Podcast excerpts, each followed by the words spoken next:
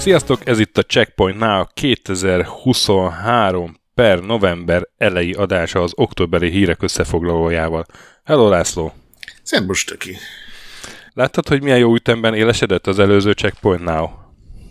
Igen, hát ez mindig így szokott lenni. Igen, október, nem is tudom, 9-én vagy 10-én volt, hogy kiraktam reggel, aztán megnéztem a híreket, és hát kiderült, hogy aznap éjjel, magyar idő szerint aznap éjjel, ugye Amerikában az nem éjjel volt, lemondott John Riccitiello, a Unity elnöke, és hát ugye az előző havi téma pont a Unity körüli balhé volt, és hát ez még azért jó lett volna, ha valahogy befért volna legalább szövegbe, de így hoztuk a formánkat. Ezek holnap bejelentik, hogy megszűnik az Activision, és a, most az idei fő témánk is teljesen okafogyottá válik. Vicces volt. Na de, Szóval ez át is kötök mondjuk a kommentekre, mert ezt többen jelezték, hogy hello, hello, a Ricitello nem mondott. Nyilván, erről majd fogunk is beszélni. Aztán Hát többen jelezték, de tényleg meglepően sokan, több csatornán, hogy mennyire jó volt engem hallgatni, hogy a Baldur's Gate 3-ról beszéltem.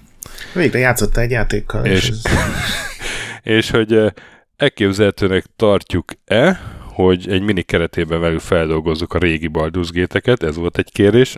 Én ezt simán elképzelhetőnek tartom, nem idén, de akár arra is sort keríthetünk a másik meg, hogy elképzelhető hogy csináljunk valami olyan checkpoint spin-offot, ami, amiben kultúrás játékokat így bővebben kibeszélünk, review-olunk. Én ezt kevésbé tartom elképzelhetőnek, mert arra szerintem nem nagyon lesz energiánk, nekem legalábbis semmiképpen, úgyhogy be kell érni ezzel a checkpointnál elején, a mivel játszottunk blokkal, abba igyekszünk valamennyire kritizálni is a játékokat. Aztán van még komment, a Ugye a Sebes anya, aki csinálta a, a Buzz Spencer játéknak a magyarítását, mondtam, hogy tökélet a magyarítás, de, de Pelikánból nem tudom, hogy lett kócsag. Hát rám írt, hogy úgy, hogy az eredeti szövegben Heron volt, vagyis game vagy kócsag, ugye angolul, miközben a képen egyértelműen Pelikán van. Úgyhogy, úgyhogy már az angol szöveg el volt cseszve, de egyébként az olasz eredeti is, mert abban is game van. Úgyhogy, mint az egyik kommentelő megjegyezte, tehát az olaszok két állatot ismernek, a macskát meg a többit. Ú, ennél rosszabbra számítottam. Másodiknál. De hogy nyilván.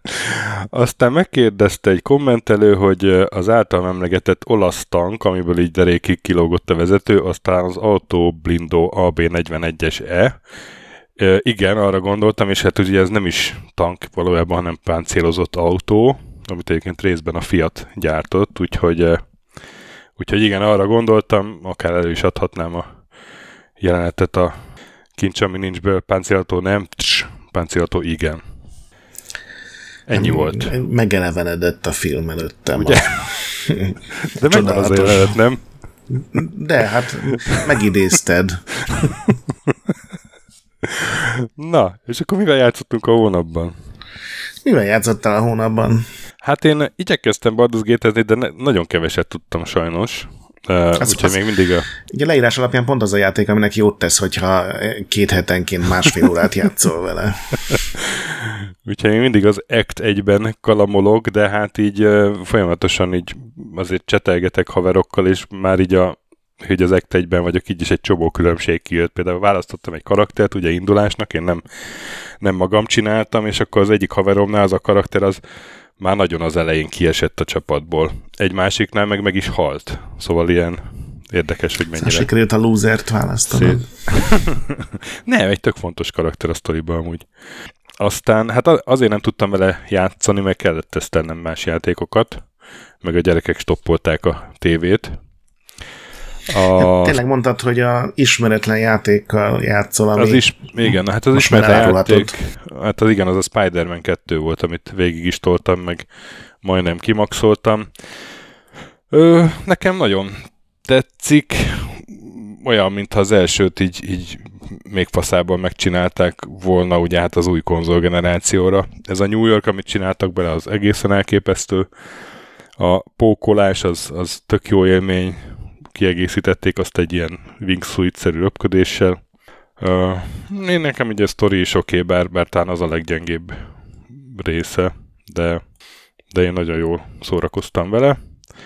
Aztán hát megvettük a Super Mario Wondert, és hát azóta mással se játszunk. Na, örülök. Nagyon szuper kis játék, bár nálam inkább ilyen 80 sok, mint 90 kevés, mert, mert én egy kicsit azért úgy érzem, hogy hogy ebbe az, hogy húha, elefántá változik a Mario, meg feszeded a virágot, és akkor mozog valami pályaelem a háttérbe, azon túl sok új ötlet nincsen. De hát és... hát tele van ötletek, arról szól az egész, minden pálya egy új ötlet. Ne hülyéskedj, bazd meg. De, de hát egy csomót azt láttam Minden ellenfél új, minden, majdnem minden power up új. Én, én nekem ilyen déjà vu érzésem volt néha, mint... és igen, van egy csomó tök jó ötlet benne, de azok mind ilyen pici ötletek, meg ilyen... Nem tudom, néha ugye a pályatervezés is nekem, nekem olyan egyszerűnek tűnt, bár biztos ezzel most ki fog szakadni. Nyilván az első fejezet az még egyszerű, de... Kicsit úgy olyan, mintha az effektek vinnék el, és, és kevésbé a, az újítások. Hát mindegy, szóval tök, de nagyon szórakoztam vele, hát meg folyamatosan játszom, játszunk vele, persze. De mondjuk a Rayman Legends-et nem adnám oda érte. Csak hogy triggereljelek téged is, meg Sasát is. Hello Sasa, hogyha hallgatod. Pont azt beszéltük a Sasával egyébként, hogy táplálkozik a Rayman Legends-ből, meg az Origin-ből, mert igen. Mert amit mondasz, hogy aktiválódik a, amikor fölveszel, ugye van egy ilyen mhm. speckó ikon, aminek az a gameplay eredménye, hogyha fölveszed, hogy a pálya valamilyen módon megváltozik, az például teljesen ilyen Rayman Legends-es, ott voltak ilyen pályák, amikor ott nem aktiválódott, meg nem megváltozott a pálya, nem voltak ilyen kicsi pályák, amik ilyen egy, Igen. egy feature-re épültek. Itt ez bele van építve, hogy van egy normál pálya, és akkor a közepén van egy egy perces, vagy másfél perces ilyen speckó szakasz, ami egyébként minden pályán más, tehát már ez is szerintem nagyon durva, hogy mindenhova más találtak ki. Én imádom a Rayman legends de hát azért szerintem nem egy kategória, de ezzel sose fogunk egyetérteni. Hát, hát csak trollkodásból mondtad. de nem, igazából, tehát komolyan is gondolom. Tehát nem csak trollkodásból mondtam, szóval, hogy de akkor ér, tehát, hogy akkor valamennyire te is érted, hogy miért volt nekem ismerős egy csomó dolog, hogy már láttam valahol. Ezt nem a nem a játékelemekre mondom, hanem a, a koncepció, tehát hogy Ja, értem. Hát... nem, nem egy-egy dolgot loptak el a Rayman Legendsből, hanem a hangulatot, a ritmusváltásokat, a, az, hogy, hogy minden pályában megpróbáltak valami extrát berakni, azt szerintem sokkal messzebb vitték el, mint a Rayman legends mert ott azért tele volt normál, az biztos, normál igen. pályákkal. Nem, nem, tehát látszik, hogy, hogy egy regimennyi ilyen ötletelő ember dolgozott rajta, és nagyon szórakoztató tényleg. Csak úgy nem tudom, nem, nem volt az a melbe csapó élmény, vagy, vagy az is lehet, hogy inkább a 3D Máriókat bírom jobban, most már így lassan azt gondolom, mert a Super Mario Maker-től se estem úgy nagyon hanyat. Jó, az mondjuk az más volt, másra volt kihegyezve. De tehát tök jó játék, nagyon jó, szeretjük.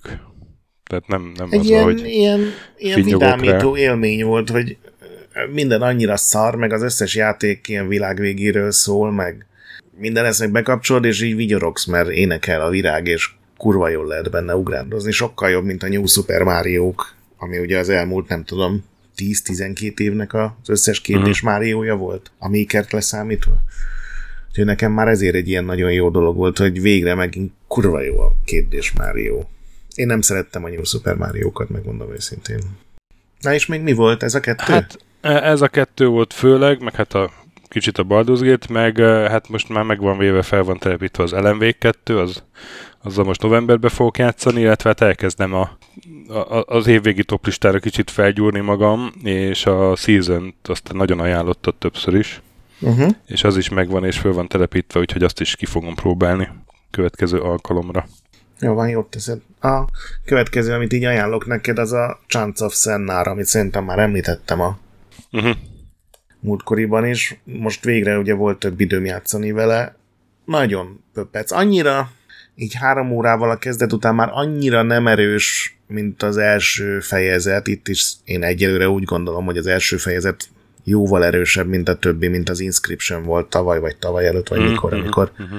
Meg nem azért, mert úgy megváltozik a gameplay, mint az Inscriptionben, mert ott ugye az volt nekem a bajom személyesen. Itt inkább meg pont az, hogy tulajdonképpen nem változik semmi, hanem kapsz egy újabb ABC-t, amit föl kell törni, ami kurva jól meg van magyarázva, hogy miért van másik ABC, miért van másik nyelv, amit meg kell fejtened, ez ugye egy ilyen majdnem elhagyatott városban mászkálós játék, és nem harc van benne, meg nem hagyományos értelemben vett párbeszédek, vagy tárgyhasználat, bár nagyon kevés, de van benne, hanem igazából az a lényeg, hogy megfejtsd a teljesen idegen nyelvet, és, uh-huh.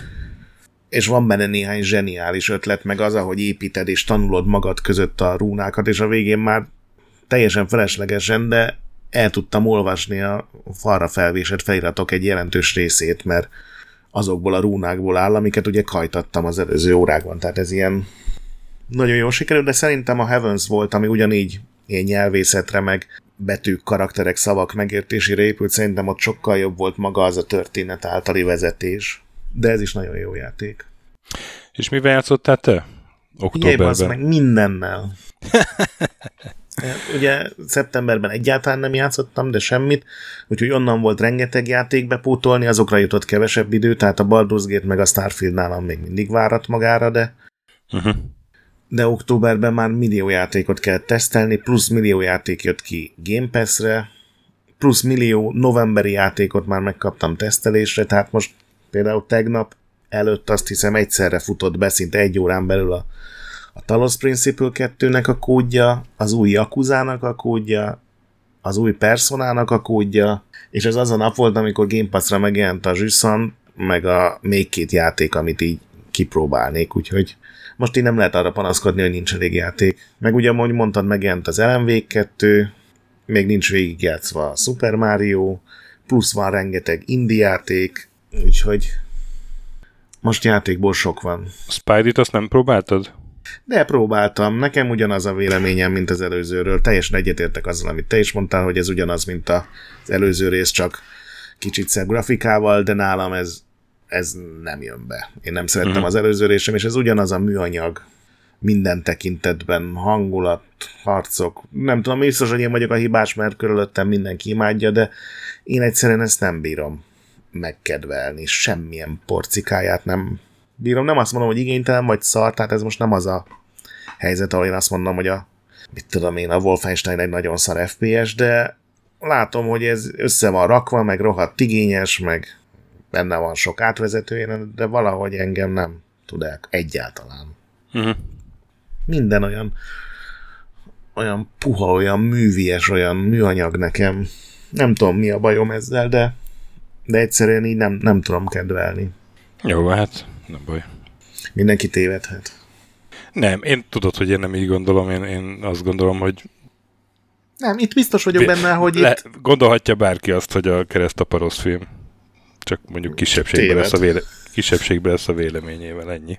Én nem így gondolom, és erre sem mondom, hogy rossz, tehát ez itt most nem az a helyzet, mondom, ahol én azt mondanám, hogy a Spider-Man rossz, mert látom, hogy egy rohadt igényes, ez a tipikus Sony story vezérelt egy játékos játék, de nekem nem jön be, és most nem is olyan konkrét okok miatt, mint a uh-huh. ugye legutóbbi God of War, hanem egyszerűen nem tudom. Oké. Okay. Nem is nagyon akarok róla cikket írni, mert nem mert hülye vennék ki magát. Ölteni. Igen. Hát meg, meg tudom, hogy ez nem egy ilyen szempontból objektív dolog. Tehát itt nem azért van vele bajom, mert rossz, hanem mert egyszerűen nem, nagyon valahogy az én ízlésemmel nem találkozik. De hát érted, amikor egy játékot kritizálsz, akkor a de személyes, nem, ízlé, most... személyes ízlésed, ízlésed nem tudod kizárni.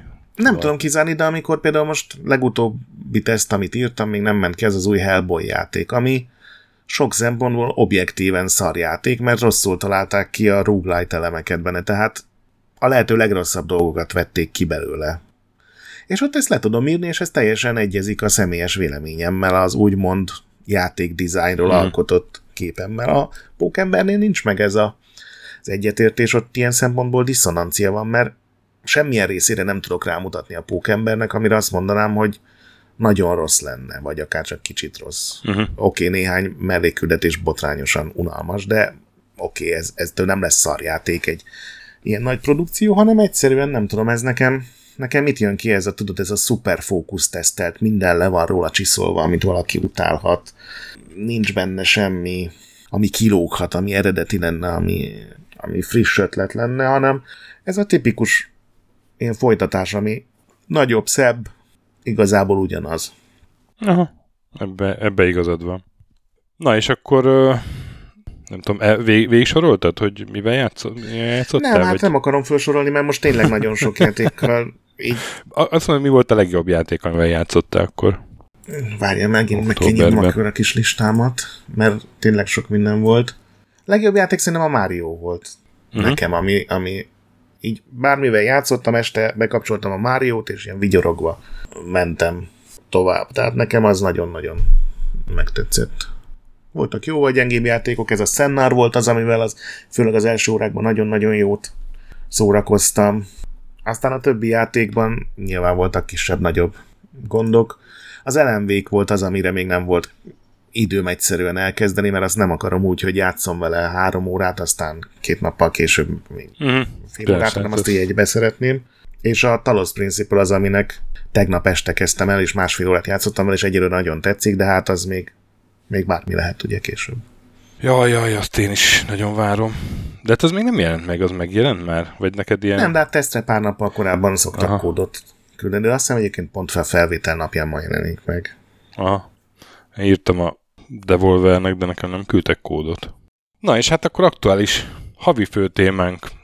Szerintem olyan nagyon sokat nem fogunk róla beszélni, mert rengeteget beszéltünk róla az elmúlt másfél évben. De igen, hát, amilyen ez... nagy lángja volt, olyan kis pukkanással ért véget, nem? Hogy így...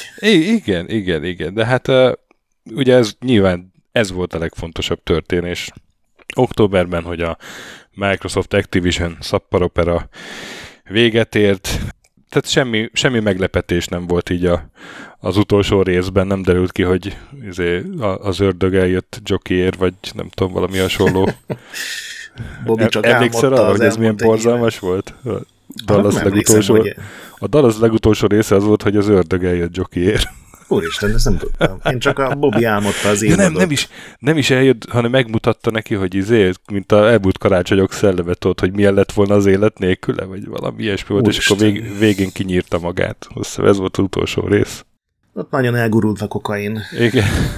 Forgatókönyvíróra akkor. De hát itt semmi meglepetés nem volt. Ugye azt mondtuk, hogy október 18-a volt a határidő, amíg ködbér nélkül még ezt a dílt le lehetett ütni és hát az egyetlen komoly akadály az a brit piacfelügyelet volt, akik a Microsoftnak a felhő piacon betöltött monopól helyzete miatt akadályozták ezt a dílt, de hát ugye arról már beszéltünk, hogy a Microsoft az vállalta, hogy a, a streaminges streaming jogokat átadja a, a Ubisoftnak, és akkor ők is onnan licenszelik, és így akkor nem is lehet visszaélni ezzel. Úgyhogy hát erre már brit piacfelügyelet is azt mondta október 13-án, hogy oké. Okay. És még aznap véglegesítették a dílt, és még aznap kijött egy ilyen kedves kis trailer, amiben a Microsoft játékok vagy stúdiók szereplői üdvözlik gyakorlatilag a Blizzard meg a Activision játékok szereplőit. Be van meg vágva. A King meg a King, meg a King tényleg. Be van vágva valamelyik Warcraft játékból, amikor orkok beszélgetnek, hogy so, this is home now. És akkor mondja a másik, hogy home, family. Nagyon, nagyon, nagyon nemes. Hogy ne, nem sül le a bőr a pofájukról.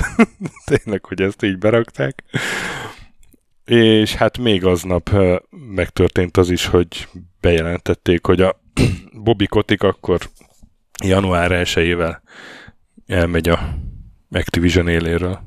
Igen, korábban úgy volt, hogy a üzleti év végéig, tehát március 31-ig marad, úgyhogy ez hát nem tudom, hogy jele, vagy, vagy, vagy mit jelképez. Most még egyszer bekerült a Kotika Microsoft C-osztályú fontos embereinek listájára, nem tudom, azt látta, de nem.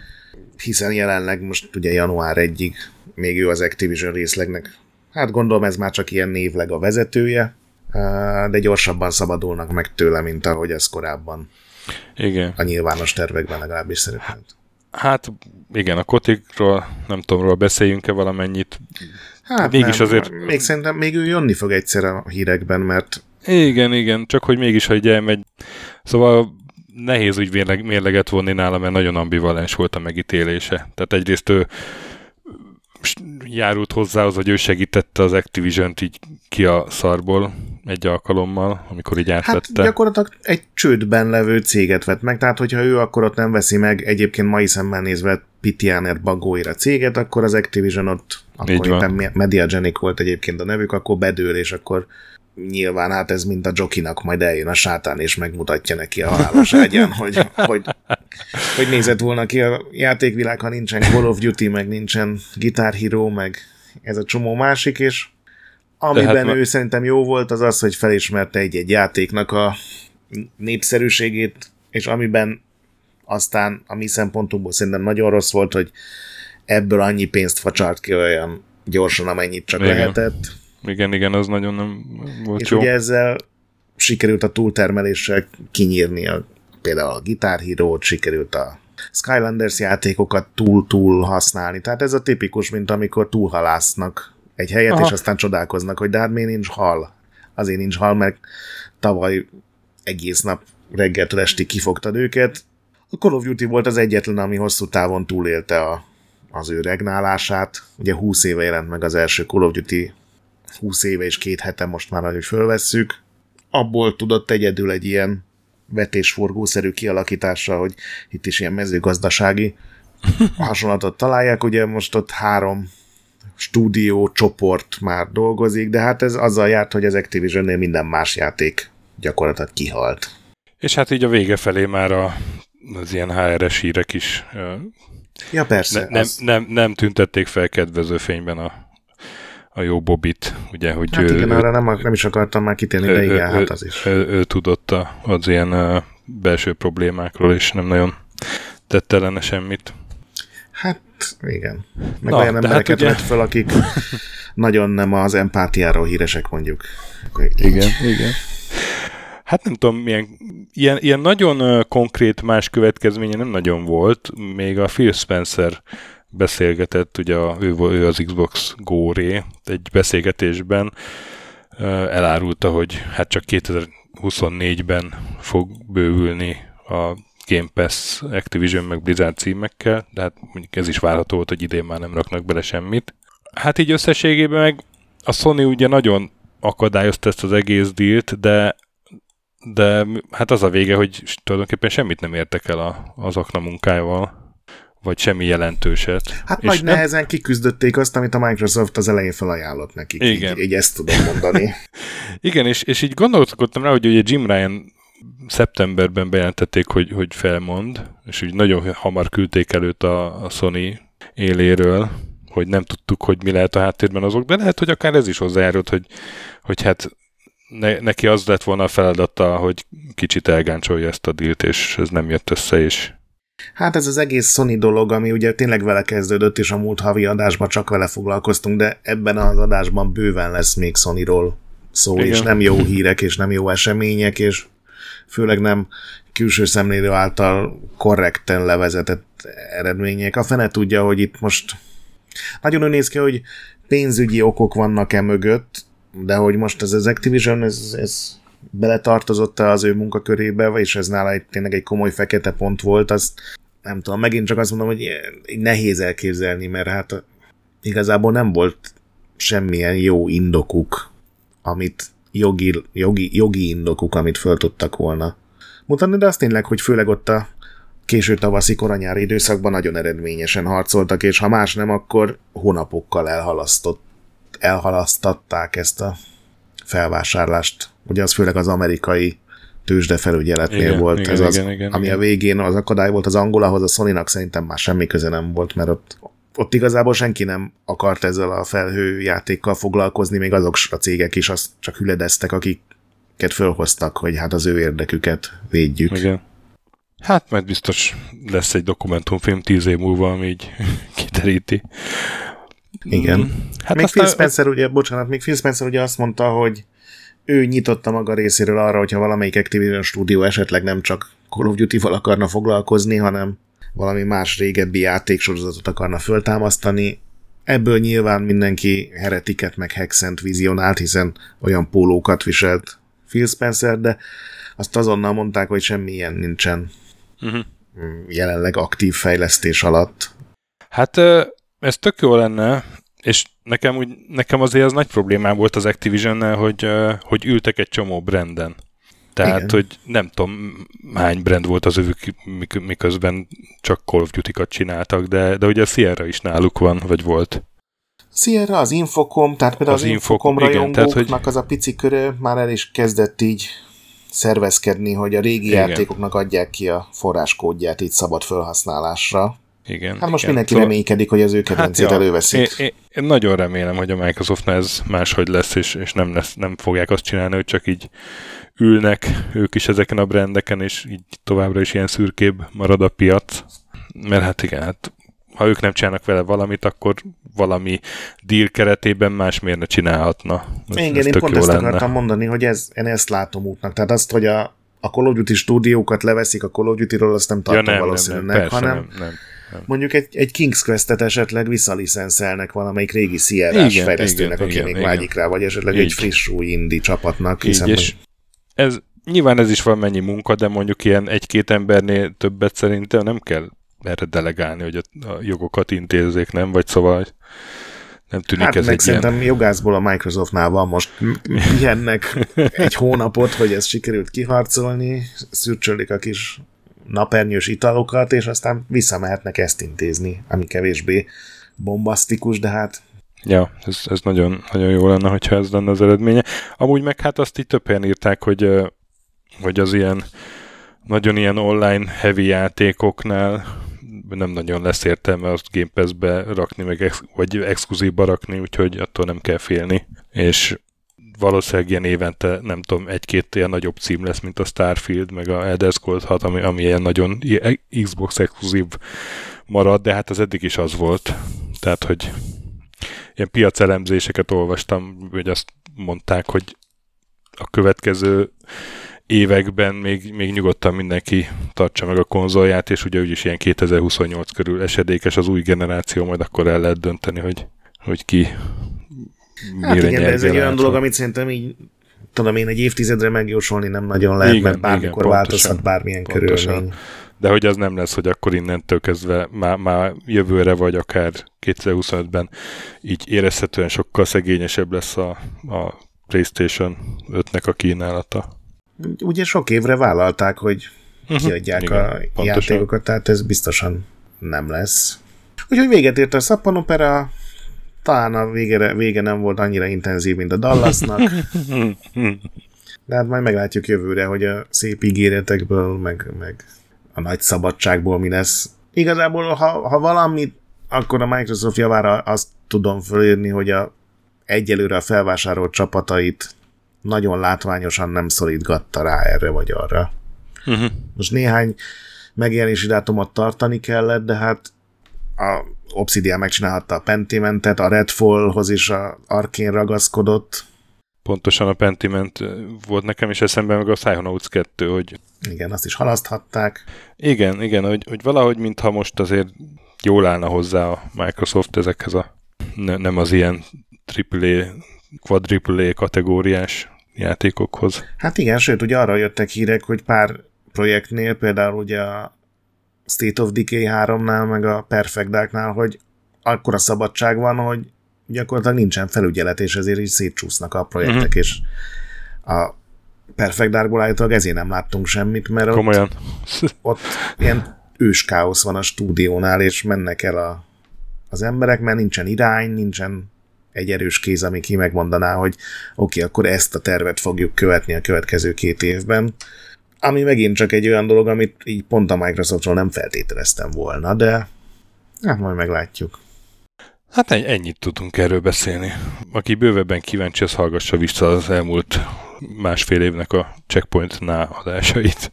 Igen. Volt néhány ilyen weboldal, ahol ugye vezettek ilyen idővonalat, és minden nap szépen beírták uh-huh. az eseményeket, hát azok már ilyen kilométer hosszúak, mert ugye igen. A pernek a részletei, meg mik szivárogtak ki, milyen levelezések, meg adatok, ezekkel tényleg ilyen több milliárd kattintást lehetett generálni.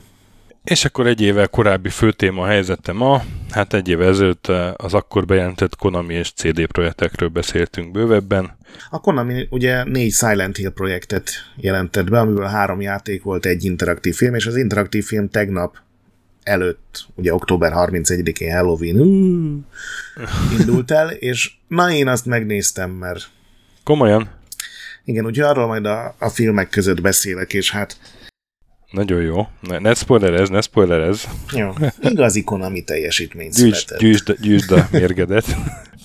Viszont hát van egy csomó kurrens hírünk, mert azért más cégeknél is hát voltak fejlemények, meg hát a céges hírek is nagyon sok ebben a hónapban, mert ott is ilyen sok szomorú fejlemény volt azért. Hát ugye, mint mondtam, azzal indult a október, hogy kirúgták John Ricciello-t, vagy hát október elején valamikor, a Unity Technologies-nak a vezetőjét, ugye azért, mert mint az előző hónapban mondtuk, a Unity az egyoldalúan nagyon át akarta szabni a díjazási rendszerét, és ebből annyi a díjszabási rendszerét, és ebből annyi olyan tiltakozások voltak, meg olyan ellenkezés hullám, ami végsöpört a játéksajtón, meg aztán a, a cégen is, meg a cég részvényein is, úgyhogy igazából érthető ez a dolog, mert hát ez, ez, ezt ugye lehetett tudni az ilyen sajtóhírek alapján, hogy, hogy ezt felülről jött eléggé, hogy ezt a díjszabást így átnyomták, vagy kitették.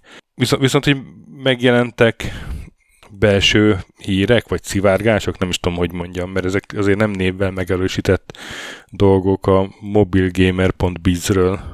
Igen, hát ők elvileg a Unity ban levő kontaktjaikkal beszéltek igen, anonimitás igen, igen, igen, Én még két név... dologgal egészíteném ki, amit mondtam még mielőtt rátérünk az újdonságra, hogy egyrészt nem kirúgták, hanem azonnal visszavonul, hogy családjának élhessen, ami szerintem a legviccesebb dolog a világon. Igen, de úgy vonul vissza, hogy, hogy az összes létező posztjáról lemond. Tehát Igen, és, még az igazgató és tanácsi helyét is így feladja, az, tehát az nyilván kirúgták. Persze, és effektív azonnal, tehát ez nem az, mint a Jim Ryan, hogy majd jövőre visszavonul, hanem akkor figyelj, a kajálásról már ne gyere vissza. Most azonnal jusson eszedbe a családod. Igen. A másik meg, hogy még a, szinte nem hangsúlyoztat ki, hogy milyen mocskos aljas terv volt ez, mert visszamenőleges teljesítményre vetettek ki Igen. jövőbeli adót, tehát ez az abszolút és egyébként full illegális, legalábbis az EU-ban ez a megközelítés, tehát nem is értem, hogy ezt hogy gondolta bárki. Na és akkor mondjad az új híreket. Hát ugye ezek névtelen források szivárogtatják, akiket elég rosszul érintett ez az egész, szóval nem tudom, hogy itt mennyire lehet ezt százszázalékosan komolyan venni, de hát ezek összecsengenek azért ezek a névtelen források, úgyhogy, úgyhogy azért nagy része valószínűleg tényleg így igaz, és hát ezt nem is pedzegettük az előző hónapban, hogy a Unity-nek ez a, ez a mobil monetizációs platformja, amit megvett ez a Iron Source, ezt akarták ráerőltetni fejlesztő csapatokra, hogy a, a rivális Uplovin platformot kicsit lenyomják, ami ezen a piacon egyébként a piacvezető, ahogy láttam. Még, még azt is mondta valaki, hogy ezt így, hogy ezt így valamennyire érti is, meg elhiszi, hogy ezt így nem rossz indulatból csinálták, csak így valamit kezdeni akartak már a, a helyzetükkel, mert hogy amikor tehát hogy 2021 novemberében még majdnem 200 dollár volt a Unity részvényárfolyama. Igen, akkor vették meg ezt az Iron Source-t. Akkor vették meg az Iron Source-t, és ez 30 dollárra esett, amikor addigra, amikor bevezették ezt a ezt az új díjszabást, vagy bejelentették ezt az új díjszabást. Hát nyilván azóta tovább esett, tehát jelenleg 25 dollár, megnéztem. Igen, én is. De hogy, hogy, tehát, hogy nagyon nehéz helyzetben volt anyagilag a Unity, hiába egy ilyen megkerülhetetlen óriási cég, meg, meg hát az eszméje, ahogy indult, ugye, hogy demokratizálja a játékfejlesztés, az is egy ilyen sokaknak, sokakat érintő, meg sokaknak szimpatikus dolog volt. Szóval, hogy igazából a fennmaradásukhoz keresnek ők ilyen új utakat, nyilván több pénzt valahogy beszedni, és ezt, ezt találták ki nagyon szerencsétlenül. Hát igen, erre csak azt lehet mondani, hogy ez érthető, de miért így?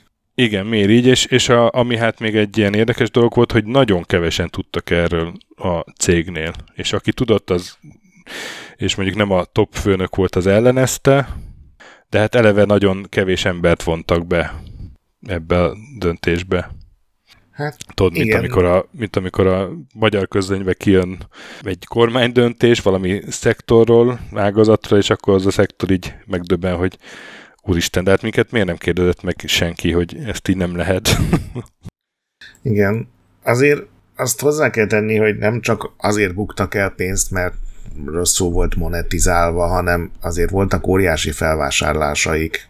Volt ez ja, a... Hát igen, túl is költekeztek. Igen. Iron Source, meg hát ők vették meg a vetát és az is nagyon sok százmillió dollár volt, tehát azért ez, ez kicsit olyan, mint amikor a, a Sega felett a 90-es évek legvégén elkezdett összedőlni minden, és akkor egy csomó ilyen viszonylag én is biztos írtam róla a cikket, hogy a Dreamcast, meg a Saturn, meg egy csomó más drága szoftverek, de hát ott igazából egy iszonyatosan durva körülmény volt, amiről Japánon kívül nem sokat tudtak, az, hogy megpróbáltak egy ilyen vidámpark hotel hálózatot kiépíteni, ami irdatlanul sok pénzt vitt el, úgyhogy azért egyfelől sajnálni lehet őket, de hát ez is egy olyan dolog, hogy biztos, hogy a Unity-nak szüksége volt a VETA megvételére? Amikor még mindig benne van az a 15 éve az a mikroszaggatásokat generáló bug, hogy lehet, hogy ha azt kiavítják, nem tudom, 30 fejlesztő fél éves munkájával, akkor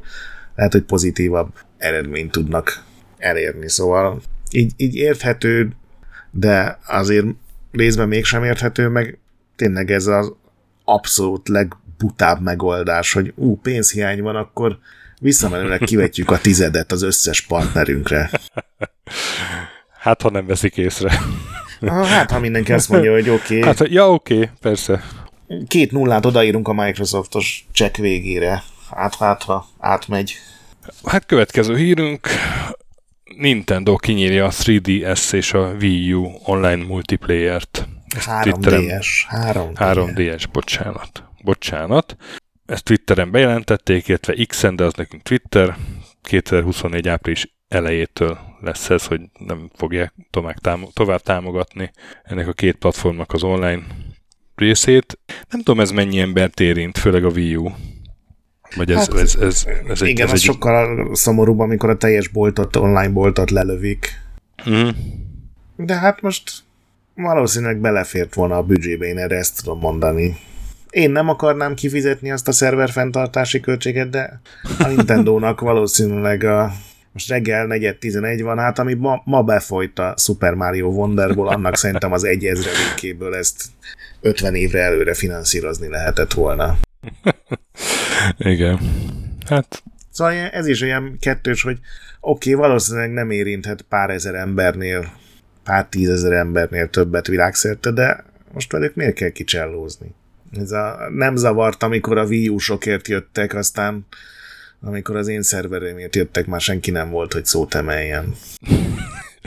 Ú, uh, barátom. Ez az a domba, mindig meghalok. Ez...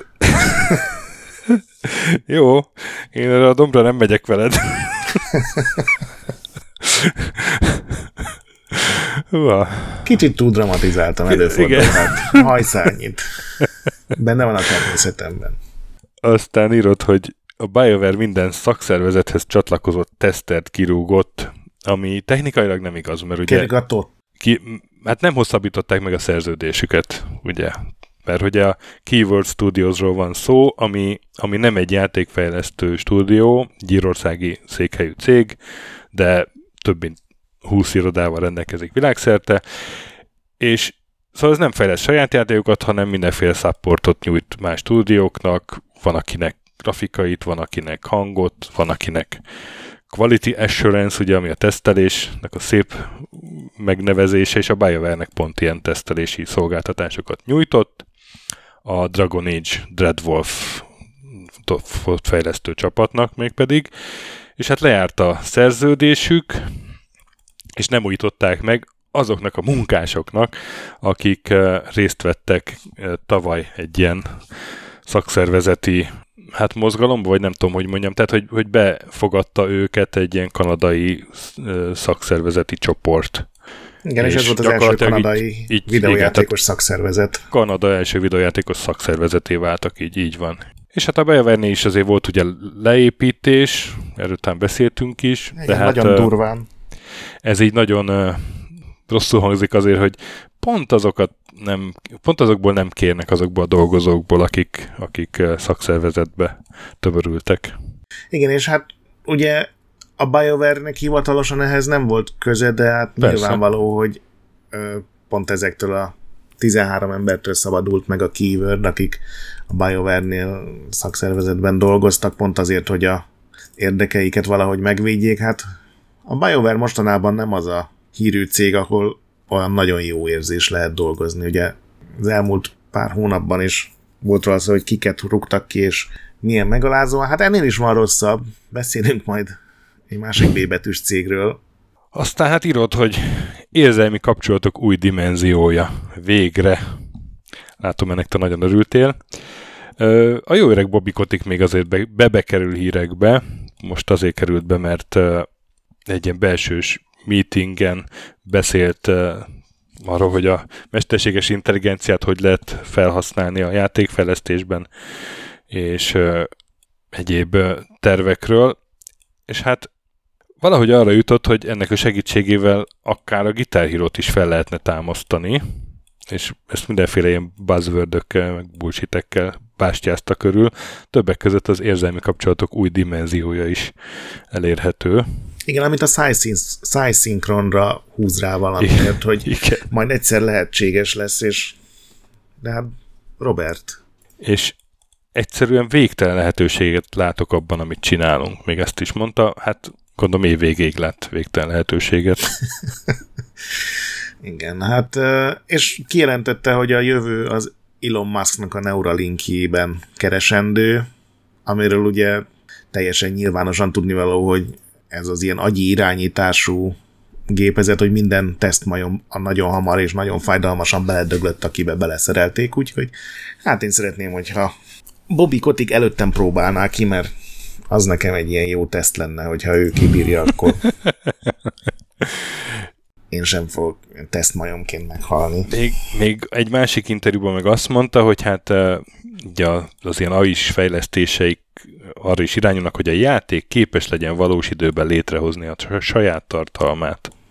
Ó, bárcsak így lenne ez. Ami, ami nem tudom, és tehát megint így konkrétumok nélkül, hogy ez a gitárhírónál mit jelent, hogy ír egy számot, vagy... Én nem ért, lehet, hogy van egy ilyen nagyon titkos uh, újság, ami kizárólag ilyen nagyon gazdag részvényesek kapnak, és ők így elégedetten bólogatnak, amikor olvasnak. De láttad, drágám, hogy mit mondott megint az úr, hogy végtelen lehetőségek és új, új tartalmat hoz majd létre ez a, ez a videójáték. De én nem értem, hogy ezeknek mi, bedől bárki, vagy én, én mondjuk azért se értettem. A, a metát se értettem, amikor a Zuckerberg ilyen teljesen ilyen indoktrinált üdvözült mosolyjal beállt a, a metaverzum, vagy a mi ez, mi az úristen? De metaverzum, az. ugye? A, me, a metaverzum mögé. Na, az speciál senki nem ette meg, mert attól nem tért magához a részvényárfolyamuk. Hát de ugye az, az volt az elvárás, hogy, Igen. hogy nyilván az is egy ilyen próbálkozás volt. Ja. Aztán ugye az évnek az egyik legrosszabb játéka a Gollam játék volt, Lord of the Rings kollam, amit a Dédalik csinált, és aztán hát a Dédalik az, az meg is szűnt ennek köszönhetően, hogy ez milyen minőségben jelent meg. És hát erről készített egy német uh, ilyen játékcsatorna egy, egy nagyobb Nagyon videót, igényes.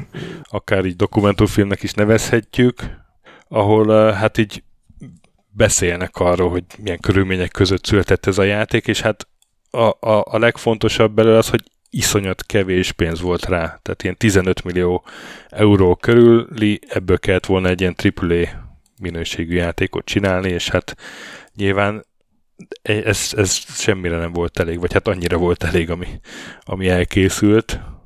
de azt azért lehetett sejteni már, amikor kijött, hogy itt nem arról van szó, hogy, a, hogy itt tehetségtelen, tehetségtelen emberek dolgoztak volna, hanem valószínűleg méltatlan körülmények, meg hát eleve ugye egy olyan műfajba dolgoztak, amiben még nem volt uh, tapasztalatuk, mert a Dédalik az egy ilyen kalandjátékos csapat volt jellemzően, és hát nem kapták meg a kellő támogatást. Na, a legviccesebb momentum meg, amikor kiderül, hogy a, a fejlesztők ugye kiraktak egy bocsátkérést, hogy azt ők nem ők írták, hanem azt valószínűleg tehát, a hogy kiadó a, nakon, a kiadó nakon publikálta, és valószínűleg chat GPT-vel írották. Igen, hát ez a megalázás utolsó. Ez a... Igen. Amikor nem elég, hogy fölgyújtod a házad, de még oda is szarsz egyet a utolsó éppen maradt téglára. De egyébként nagyon érdekes dolgok derülnek ki, tehát az elképesztő crunch, ami ment, tehát ez a, uh-huh. teljes fejlesztés alatt 60 órás heteket dolgoztak, aztán az utolsó évben kötelező lett este 11-ig bennmaradni. Mindezt úgy, hogy ugye 85-ten dolgoztak egy AAA-nek nevezett játékon, ami hát nem tudom, szerintem egy Assassin's Creed-ben csak a textúrákat több ember rajzolja, vagy csak a karaktermodellen több ember vesz részt. És hogy ezt is így, szerintem nagyon igényes, érdemes megnézni, van hozzá angol felirat, már egy-két nap alatt elkészült, hogyha aki nem tud németül, az is mindent megérthető, hogy szépen utána mentek, hogy ez nem feltétlenül azért van így, mert ultra gonosz mindenki a Dajdaliknál. A Nakonról már ezt így nem lehet eldönteni uh-huh. dokumentumfilm, hanem hogy például ott volt a stúdió alapító, aki egy egy, egy és sok szempontból zseniálisnak leírt, meg tényleg sok sikert elért remek játékokon dolgozott, és ő nyilvánvalóan ezért él ez az, az ő stúdiója, nem feltétlenül már pénzügyileg, mert hiszen felvásárolták őket, de hogy ő volt a dajdalik, ő, ő volt a kreatív, ő mondott el mindent, és ezzel párosult egy olyan személyiség, ami így nem törődött nagyon másoknak a, az életével, és hogyha ő úgy volt vele, hogy ő 200%-ot belead, és tényleg minden nap saját elszántságból ott van és dolgozik, akkor ezt ő ugyanígy elvárta mindenkitől. Tehát ez például egy nagyon rossz vezetői hozzáállás szerintem, hogy oké, okay, ma bemaradok fél háromig hajnalban, mert hát az én stúdióm, az én cégem, az én pénzem, akkor miért nem maradna benne az a gyakornok is, akinek nem tudom, napi 10 eurót fizetek meg egy ebédet, ami hát nyilván nem így működik, meg hát volt egy sztori benne, hogy megpróbálták csökkenteni közben az iszonyatos hajtás közben a fizetéseket egy csomó alkalmazottnál, és aki nem fogadta el, azt azonnal kirúgták. Úgyhogy nagyon rossz lehetett ott dolgozni, és ugye a Dajdalik tényleg befejezte a játékfejlesztést, és már csak ilyen kiadói menedzser cégként dolgoznak tovább, de hát ez egy ilyen ez a totális összeomlás, amikor minden vezetői pozícióban egy balfasz ül, legalább néhány szempontból, és semmivel nem törődik, hanem nem is tudom, hogy mi volt az érdekük, mert még az is kiderül ebből, hogy a, a trélereket a, a pénzügyesek vágták, vagy vágatták össze, mert nem akartak várni arra, hogy elkészüljenek az új karaktermodellek, meg textúrák, és ezért voltak annyira szarok a trélerek. Tehát ez például okay. ki az, aki megáll egy másodpercre, és azt mondja, hogy átgondolja, és mégis azt mondja, hogy ez jó ötlet, csinálja a pénzügyi a trélereket, mielőtt elkészül a végleges karaktermodell, meg animáció. Hogy ez ki szerint jó ötlet? Nagyon furcsa, nagyon bizarr így nézni, hogy, hogy tényleg, ha csak így egy másodpercre megállnának emberek, és átgondolnák, hogy mit csinálnak, meg milyen döntéseket hoznak, már lehet, hogy más döntések születnének, mert ez én nem tudom elképzelni, hogy ez tényleg így valaki így leül, és átgondolja, és azt mondja, hogy tényleg legyen, csináljuk így, ez jó ötlet csinálja a pénzügy a trélereket. Nem, hát mekkora állatság. Aztán lehet, hogy naív vagyok, nyilván. Te, nem tudom. De nem egy itt, ilyen itt, nekem, nekem... tobaság ez, hogy a pénzügy Igen, csinál? igen, de ak- akkor szokott jelenni, amikor olyanok hoznak döntéseket, akik teljesen nem értenek a, a szegmenshez, amiről döntenek. Tudod, amikor igen, hoznak igen, a nem tudom, egy főszélszesnek egy valakit, aki eddig nem tudom, csak mosószereket árult. Tehát, hogy aki nem, nem ismeri a, a, az egész piacot, mert, mert tényleg egy, egy ez ilyen annyira elemi dolog lett volna. Vagy, vagy aki ennyire beleszar, nem tudom. Nem tudom, nekem is így érthetetlen. De abban egyetértek, hogy nagyon jó kis film ez. Érdemes megnézni. Aztán a Hát az Epic, ugye ott is vannak problémák, meg nagy leépítés, mert fogunk beszélni róla, de hát ezzel együtt azért ő próbálja magához édesgetni a fejlesztőket, és indítottak egy programot, mert korábban is volt ilyen, Epic First Round néven, most no, Now on Epic néven van a program, és hát azt csinálják, hogy fél éven keresztül azoknak a csapatoknak, akik kizárólag a, a Epic Games Store-nak a felületén értékesítik a játékukat, azok 100%-os részesedést kapnak fél évig a vásárlások után, vagyis semmi százalékot nem vesz le az Epic, utána pedig 88-12-es arányra áll be, ami ugye jóval barátibb, mint a Steamnek a 70-30, ahol ugye 30%-ot zsebre rak a Steam. Ezek az a részvételi szándékot jövő év végéig, tehát 2021. december 31-ig kell jelentkezni. Ezek csak, a, csak a, az idén október 31 előtt megjelent játékok vehetnek részt másik. a program. Az másik, bocsánat. Amit most te mondasz, az ugye az, a, hogy legyen fél évig exkluzív az igen, Epic igen, igen. Store-ban a játék. Ezt nyár végén jelentették Aha, be, ja, és a mostani új akciónak az a lényege, hogy ha más digitális boltokban és Gogon vagy Steam-en árulsz játékot, azt is most vidd át a régi cuccaidat az Epic Store-ba, és fél évig akkor sem vonunk le semmit az ottani eladásokból. Ezt nyilván ja, azért értem. csinálják, mm. hogy, hogy fölturbózzák a, a játék kínálatot régebbi cuccokon. Igen, igen. Igen, igen, igen. Szerintem ez egy nagyon jó és nagyon baráti kezdeményezés. Az epic biztos vagyok benne, hogy sok baj van, de, de szerintem ilyen fejlesztő barát megoldásokkal is élnek, amikor a boltról van szó meg a kínálat bővítéséről. Tudom, hogy sokan valami utálják, hogy úristen, még egy launcher program van a PC-ben, de hát most én itt kinézek, és 2, 3, 4, 5, 6, 7, 8, 9 launcher van a gépemre telepítve, és figyelj, minden nap úgy kerek, hogy nem erről álmodoz, nem erről álmodtam, hogy ez micsoda poklat jelent. és mindig azt indítom el, amelyik kell, és szerintem ez egy teljesen kibírható probléma. Én még a probléma voltát sem értem, és még senki nem tudta nekem elmagyarázni, hogy ez miért rossz, hogy több launcher van.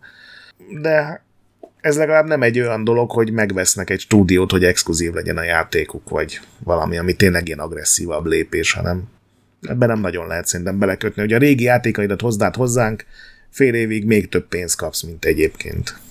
Nem vonunk le semmit.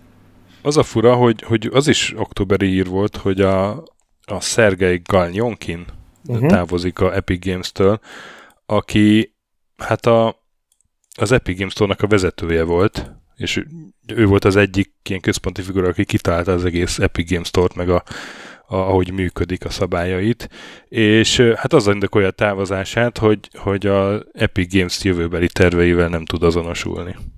Hát valószínűleg Fura. sokkal többet tud ezekről, ja. tehát nem erre gondolhatod, hanem amit nem tudom, jövőre terveznek, vagy fele tudja. Igen, igen.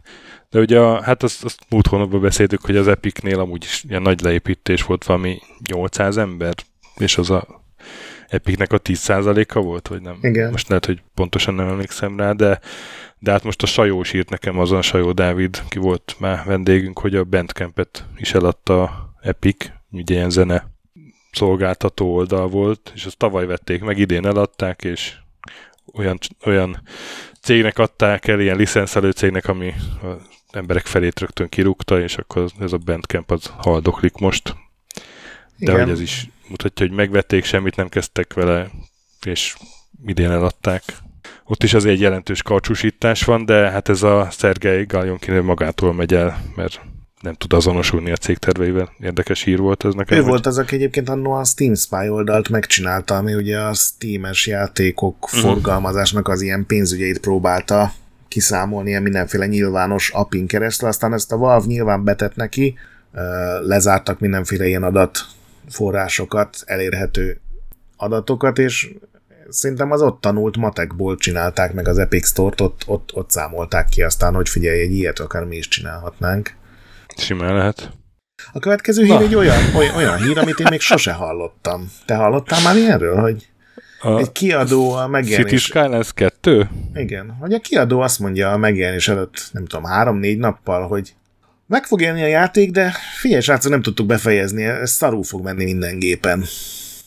Nem ennyire durván mondták nyilván, de ez volt az értelme, és így is lett. Szerinted ez dicséretes őszintesség, vagy undorító pofátlanság, hogy így is kiadják. Én Hard B. Szerintem az utóbbi, de, de nem volt, tehát kérdez, hogy nem, mondod, hogy nem hallottál még ilyenről, nem volt pont ilyen a, a Konami-s foci játéknál, az a Pro Evo, nem tudom mennyi, tudod, amikor ilyen feature-ök nélkül jelent meg a játék. Nem emlékszel arra? Igen, de az szerintem early és, és azt is így, volt eladva. Azt is így előtt, előtte bejelentették, igen? Az is sunyi volt, igen, igazad van, nem jutott eszembe. Az kicsit más volt, és lehet, hogy a Konami-tól azt már elvárom, de ez ugye a, a Paradox interaktív kiadó. Igen. Uh, ugye a City Skylines egy imádott városépítős játék, nagyon sokat dolgoztak rajta megjelenés után is, nagyon sok játékosi kívánságot ingyenes patchben, vagy fizetős DLC-ben hozzáraktak, beleraktak, kibővítették, és itt tényleg milliók várták az új részt, és megjelenés előtt egy héttel a Paradox bejelentette, hogy egyrészt elhalasztották a konzolos verziókat, én biztos vagyok benne ezek után, hogy azért, mert azok nem mentek át mindenféle belső teszteken, és nem azért, mert mhm. túl rendesek voltak, hanem ők így kiálltak, mint hogyha a cyberpunkosok kiálltak volna a megjelenés előtti héten, hogy oké, srácok, de figyelj, nem tudtuk befejezni az optimalizálást, ez, ez, ez nem fog jó futni semmin. És ez így is lett, tehát Betartották az ígéretüket. E- ezt nem az ígéretet hat, Nem mondhatod, hogy nem. Igen. Igen, ne, ne, de egyébként ne, ez ne, nem kezd már egy ilyen kicsit így trend lenni? Vagy lehet, hogy túlzás, de hogy mármint az, hogy, hogy kiadod a szarodat, és aztán évek alatt kikupálod, hogy játék legyen belőle. Ugye a No Man's sky ez volt, a cyberpunk ez volt, most akkor a City Skylines, hogy, hogy mintha egyre többször fordulna ez elő, hogy, hogy egy ilyen vállalhatatlan alapjáték megjelenik, és aztán évek alatt majd csinálunk belőle egy jó játékot. Hát egyre több ilyen van, és én, én nem játszom PC-n, de nyilván mindenféle fórumokon meg Discordon sok PC-s panaszt elolvasok, és ott nagyon sokan panaszkodnak, hogy az idei év az ilyen rekordszámú gyalázatos PC-s igen, verziót hozott. Igen, a igen. Star Wars Jedi szokták nagyon sűrűn felhozni, ez a City Skylines is, ahol még nincs is konzolos verzió, ami esetleg elvonta volna a fejlesztői figyelmet, meg még nagyon sok van, most tényleg nem játszom ott, de elég könnyű ezekre rákeresni. Nem tudom, hogy ez trende, nagyon furcsa, hogy így is el a, a, a Star Warsnak például tudom, hogy ott a üzleti negyedév miatt kellett megjelenni, ott azt amiatt nem lehetett halasztani. Hogy a City skylines ami történt, azt nem is értem. Olyan hirtelen halasztották el egyébként, képzeld el, hogy Xboxon fönnmaradt, levették ugye Xbox, jön Game Pass-ra is, és Xboxon nyilván levették a Game Pass kínálatból, meg a reklámokból, meg levették a boltból, de elfelejtették levenni az Uber meg a Big kiadást a 80 euróért, ami három nappal előtte a normál start előtt élesedett volna. És én még láttam a boltban, és rákattintottam, hogy megnézzem, hogy ez most mi az Isten, hiszen jövő évre halasztották, és ott voltak a embereknek a kommentjei, akik megvették iszonyú drága pénzem, hogy hát ez nem is egy játék, hát 200 megát tölt le, hogy hol a játékom, kifizettem, és tehát ennyire hirtelen és, és rosszul szervezett volt ez az egész halasztás gond, úgyhogy ott is biztos ilyen nagy kétségbeesés lehetett. Nekem az volt furcsa, hogy ennek ellenére a, a kritikák azok nem nagyon mentek hét alá, pedig az alapján, ami a videó reviewkban megjelent, azért nagyon sok PC-n ez, ez, hát fogalmazunk szépen, ez egy düledezve működik csak. És amikor éppen nem szaggad borzalmasan, akkor is óriási bakik vannak az alapján, amit láttam. Igen, igen. De hát ugye a fő gond az az, az hogy teljesen optimalizálatlan az egész. Igen, és aztán ugye valaki észrevette, hogy lehet, hogy azért optimalizálatlan, mert az NPC-kben minden fogat külön poligomból meg Jaj, formálva. Ez a kedvencem, a molárgét. Igen, hogy, hogy, hogy még akkor is, hogyha nagyon messze van a kamera, a játék akkor is lerendereli a fogakat az összes NPC-nek, és ugye ez egy városépítős játék, tehát a nagyobb városokban több tíz, több százezer ember is lehet, ami ugye 20, minimum 28-al több fog, vagy 28-szorosan De egyébként fog. egy városépítő játékban, ahol a város a lényeg, ott miért kellene egyáltalán külön fogak, akár hogyha közelről látod az embereket, hát nem, nem az a lényeg. Akkor én most idézném a Paradox hivatalos választát Tehát, hogy egy városépítő játéknál így el, elnézed azt, hogyha kicsit izé, szögletesebbek a, karakterek, akikből így e- ezer számban ki az NPC-k. Jó, hát szuperfogok ellenére, főleg a gyerekek lettek ilyen félelmetesek, tudod, amikor gyerekeket nagyon nehéz videójátékokba rakni, és itt sem sikerült. És a hivatalos válasz erre a kérdésre, mert nyilván mindenki ezt kérdezte, az ilyen részleteket felmutató karakterek ma még szükségtelennek tűnhetnek, de a projekt jövőjében mindenki be fogja látni, hogy ezekre tényleg szükség volt. Úgyhogy szerintem jön a fogászat szimulátor a City Skylines 2-vel, mert más nem tudok elképzelni, hogy... Igen. Relevánsá válna az, hogy mindenkinek Igen, 28 tehát, gyönyörű direkt, direkt rendelelünk minden fogat, jó? Igen, és lehet, hogy ez összeomlasztja a framerate-et, de fogakra igenis szükség van. A Istenem. Aztán ide rakta egy nagyon jó kis hármas hírcsokort. A korrekten használt AI, az inkorrekten használt AI és a Ubisoft AI. Igen, hát a jó, a rossz és a csúf. Igen. Hát a korrekten használt AI-ra az a példa, hogy a Cyberpunk 2077-nek ugye kijött a Phantom Liberty kiegészítője, ami az alapjátékot is eléggé kikupálja, vagy hát azzal együtt a 2.0 verzió.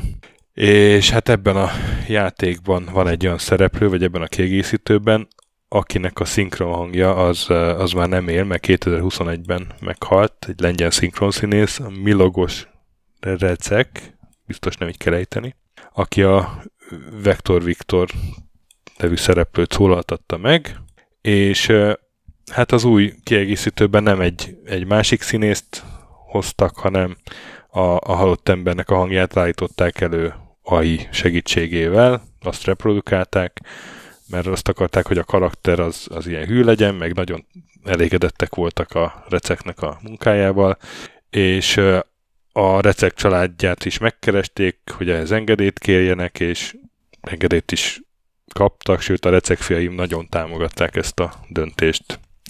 Ez, ez tény, tényleg egy ilyen, egy ilyen jó felhasználása az AI-nak. Igen, és egyébként nem mutatja, hogy az a ugye az AI-ban az, hogy szöveget generáljon, vagy képet, az viszonylag hamar ment, de emlékszem, én még írtam cikket arról mindenféle szakemberek véleménye alapján, hogy a hanggenerálás az sokkal nehezebb, mert ott sokkal mm. nehezebb ugye az intonálása, a hangsúly, a hanglejtés, a hangszín, millió dologgal kommunikálunk részben tudatosan, részben tudat alatt, és ez megmutatja, hogy azért lehet ezzel eredményeket elérni már. Itt is nagyon gyorsan fejlődik.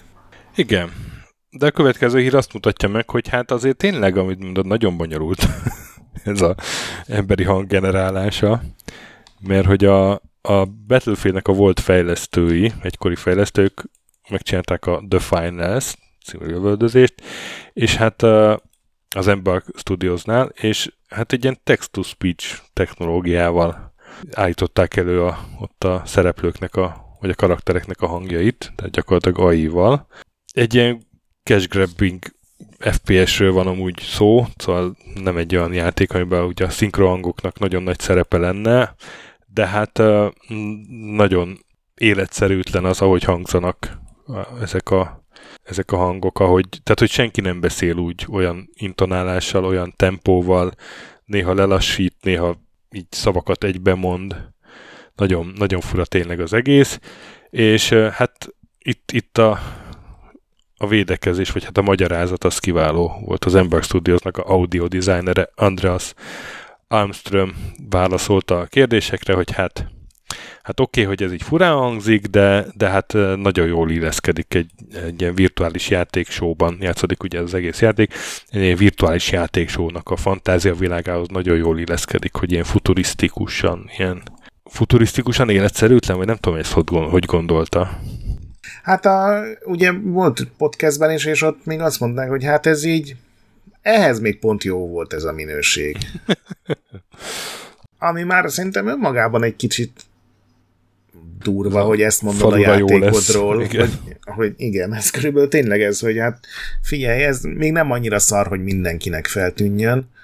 Az viszont szerintem sokkal durvább, hogy ez az Embark stúdió ebbe 137 millió dollárt fektetett a Nexon. Jutott volna ott pénz szerintem annak a három-négy szinkronszínésznek a megfizetésére, aki, akire szükség lett volna. Ugye ez főleg a, ahogy mondtad, ez egy shooter, tehát Uh, itt is legfeljebb háromfős csapatok játszanak, és egy ilyen TV műsornak a úgymond feldolgozása, pénzt kell rabolni, és azt elvinni más helyre, és nyilván a csapatok egymásra is vadásznak, tehát egy ilyen kicsit más kunkor ugyanarra duók, triók harcára, mint amit évek óta látunk. Tehát kell egy bemondó, meg esetleg minden karakternek néhány szöveg, tehát ez, ez nem hiszem, hogy csődbe vitte volna őket. Most meg ezzel turnézzák a podcasteket, hogy hát figyelj, végül is jó lesz ez. Nem olyan rossz, hogy gáz legyen. Még egyébként azzal is védekeztek, hogy hát egy ilyen szinkron munka az ilyen fél évben megtoldotta volna a fejlesztést, amire hát nyilván rögtön jelentkeztek szinkron színészek, hogy nem, pár nap alatt fölvesszük, hogy miről beszélsz. Hát igen, meg ugye Covid óta nagyon sok szinkron színésznek otthoni stúdiója van, tehát igen. még utaztatni se kell senkit, meg a programozásra párhuzamosan lehet végezni szinkron felvételi munkákat szerintem. Tehát ez uh-huh. is egy olyan, ez még első hangzásra se hangzik jól ez a... Igen. És hát a Ubisoft AI. Igen, hát... Hát a, teljesen bizarr. Igen, a, a Ubisoft Hollandia rakott ki Twitterre egy képet, amit hát, hát ordított, meg hát észrevették többen, hogy azt AI generálta, mert hát egy artwork azt, azt nyilván miért is bízunk meg vele egy emberi grafikust, jó lesz az, amit az AI csinál, amiben az Ezio teljesen nem úgy néz ki, mint ahogy a korábbi játékokban az Ezio, és a háttérben az egyik karakter az a késnek a markolatával próbál éppen küzdeni. Nem lőni, a, úgy fogja, mint vagy egy lőni, pisztolyt. tényleg, tényleg, tényleg. Fú. És hát ugye, hogyha valakinek a Ubisoftnak lenne Assassin's Creed artworkje, igen, igen. A tweetet egyébként később törölték, még azt akartam hozzátenni. Igen, és ezt ugye egy kicsit e, ilyen még, még extrábbá teszi az a dolog, hogy a, idén mindenkit kirúgtak a Ubisoft uh-huh. Holland csapatától, és kiadták a többek között a Twitternek, a Facebooknak, meg az összes ilyen oldalnak a menedzselését egy ilyen e, helyi cégnek, tehát ez amikor teljesen szarunk arra, hogy a, mi van a brandünkkel azokban az országokban, ahonnan nem folyik be sok milliárd dollár. Nem is használunk igazi artwork nincsenek saját alkalmazottaink, majd valaki ott messze csinál valamit, reméljük nem lesz belőle akkora balhé, mint ebből lett. Elképesztő tényleg. Aztán hát kinyírja a Microsoft a nem licenszelt kontrollereket. Novemberben a Xboxon blokkolják a nem hivatalos harmadik féltől származó tartozékokat november 12-től állítólag, de hát már van olyan user, aki jelezte, hogy nem működik neki. Tehát, hogy akkor egy hibakódot fog jelenteni a, az Xbox, ami hát azért egy ilyen kellemetlen dolog, mert a hivatalos Xbox kontrollerek azok, azok jóval drágábbak jellemzően, mint ezek a third party kontrollerek, viszont hát a Microsoft az a jövőben szeretne együttműködni, így jóvá hagyni egy-két ilyen third party kontrollert, és valahogy ezt, ezt előzi meg ez a teljes uh, tiltás. Én szerintem ebből ugyanolyan visszakozás lesz, mint egy csomó ilyen ez... balhéból, mert ez is egy, még ha valamennyire érthető is lenne, hogy nem akarnak minden utkaságot ráengedni, ez a lehető legbutább hozzáállás. Tehát például így, hogyha ezt tényleg átverik, én szerintem ezt vissza fogják vonni, finomítják. Akkor például Xboxon soha többet nem lesznek e-sport versenyek, lampartik, mert egy csomó olyan Switch, meg mármint nem a Nintendo konzol, hanem ugye a hálózati mm, elosztó, igen, igen, igen. azok a játéktermi gombkiosztást mintázó hitbox kontrollerek, meg játéktermi kontrollerek, azok gyakorlatilag mind használhatatlanok lesznek ezek után. Ez az egyik, tehát ez szerintem már egy olyan balhé, meg egy olyan teljesen szükségtelen öngól, amit nem fognak meghozni, de a másik az, hogy ugye sokszor dicsértük őket, hogy a különféle fogyatékkal élőknek készített speciális kontrollerük az egy mennyire jó ötlet. Na azt még támogatja nyilván a rendszer, viszont amit arra rákötnek mindenféle házilagosan kreált, ugye, hogy mindenkinek a saját szükségleteihez miért mm-hmm. kontrollere legyen, azok már megint nem fognak működni, tehát azok a boldog videók, amiket csinált a Microsoft, és tényleg jó volt látni őket, meg megható, hogy különböző emberek, akik nem úgy tudnak mozogni, nem úgy tudják megfogni a kontrollert, nem úgy tudnak gombot nyomni, azok milyen jól tudnak játszani. Most ők adott esetben mind ezzel ki lesznek semmizve, hiszen megvették az adaptív kontrollert, de abban már nem tudnak beledugni semmilyen extra kütyüt. Úgyhogy szerintem ez egy valahol kitalált dolog, amit így senki nem figyelt, és tényleg bejelentették és leprogramozták, de hogyha ez átmegy, az egy óriási baromság lenne. Tehát nem lehet mást mondani. Tehát gondold, ez meg, megoldasz egy olyan problémát, ami nem probléma, és ezzel megszünteted magadat a, az e-sport téren, és megszünteted a, az egyik legjobb kezdeményezésedet. Nekem már maga a bejelentés is tehát nem, nem is uh, értem pontosan, hogy például a régi Xbox uh, rendszereken is ez lesz vagy csak az új Xbox rendszeren. Vagy PC-n lehet-e továbbra is használni uh, Game ez Pass játékokhoz. Izé. van, mert ugye Xboxhoz de, külön de csak az, kell csak az új Xboxon, a... vagy melyiken? Vagy a régin is? Nem, ez a, ez a Series gépeken van. Mert, mert például nem sok játékkal, egy-kettővel még szoktunk játszani mi a gyerekekkel a Xbox 360-on, és az egyik kontroller az egy, az egy ilyen third party, amit azért vettem, mert, mert third party-ba találtam elég kicsi kontrollert a kisebb gyereknek a kicsi kezéhez.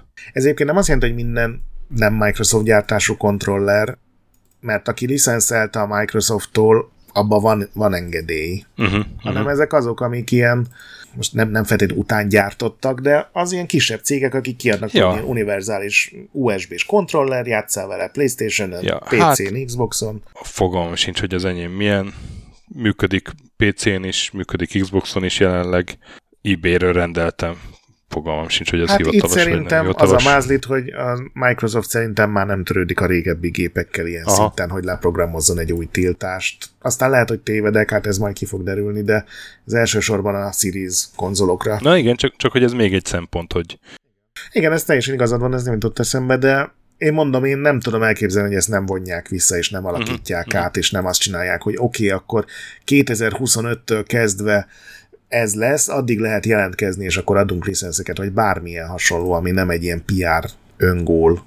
Mert ez tényleg, ez, ez erre semmi szükség nincsen. Nem hallasz minden nap híreket arról, hogy nem tudom, zárlatos kontrollerek gyújtották fel az Xboxot, meg ilyenek. El nem tudom képzelni, hogy mi indokolta ezt.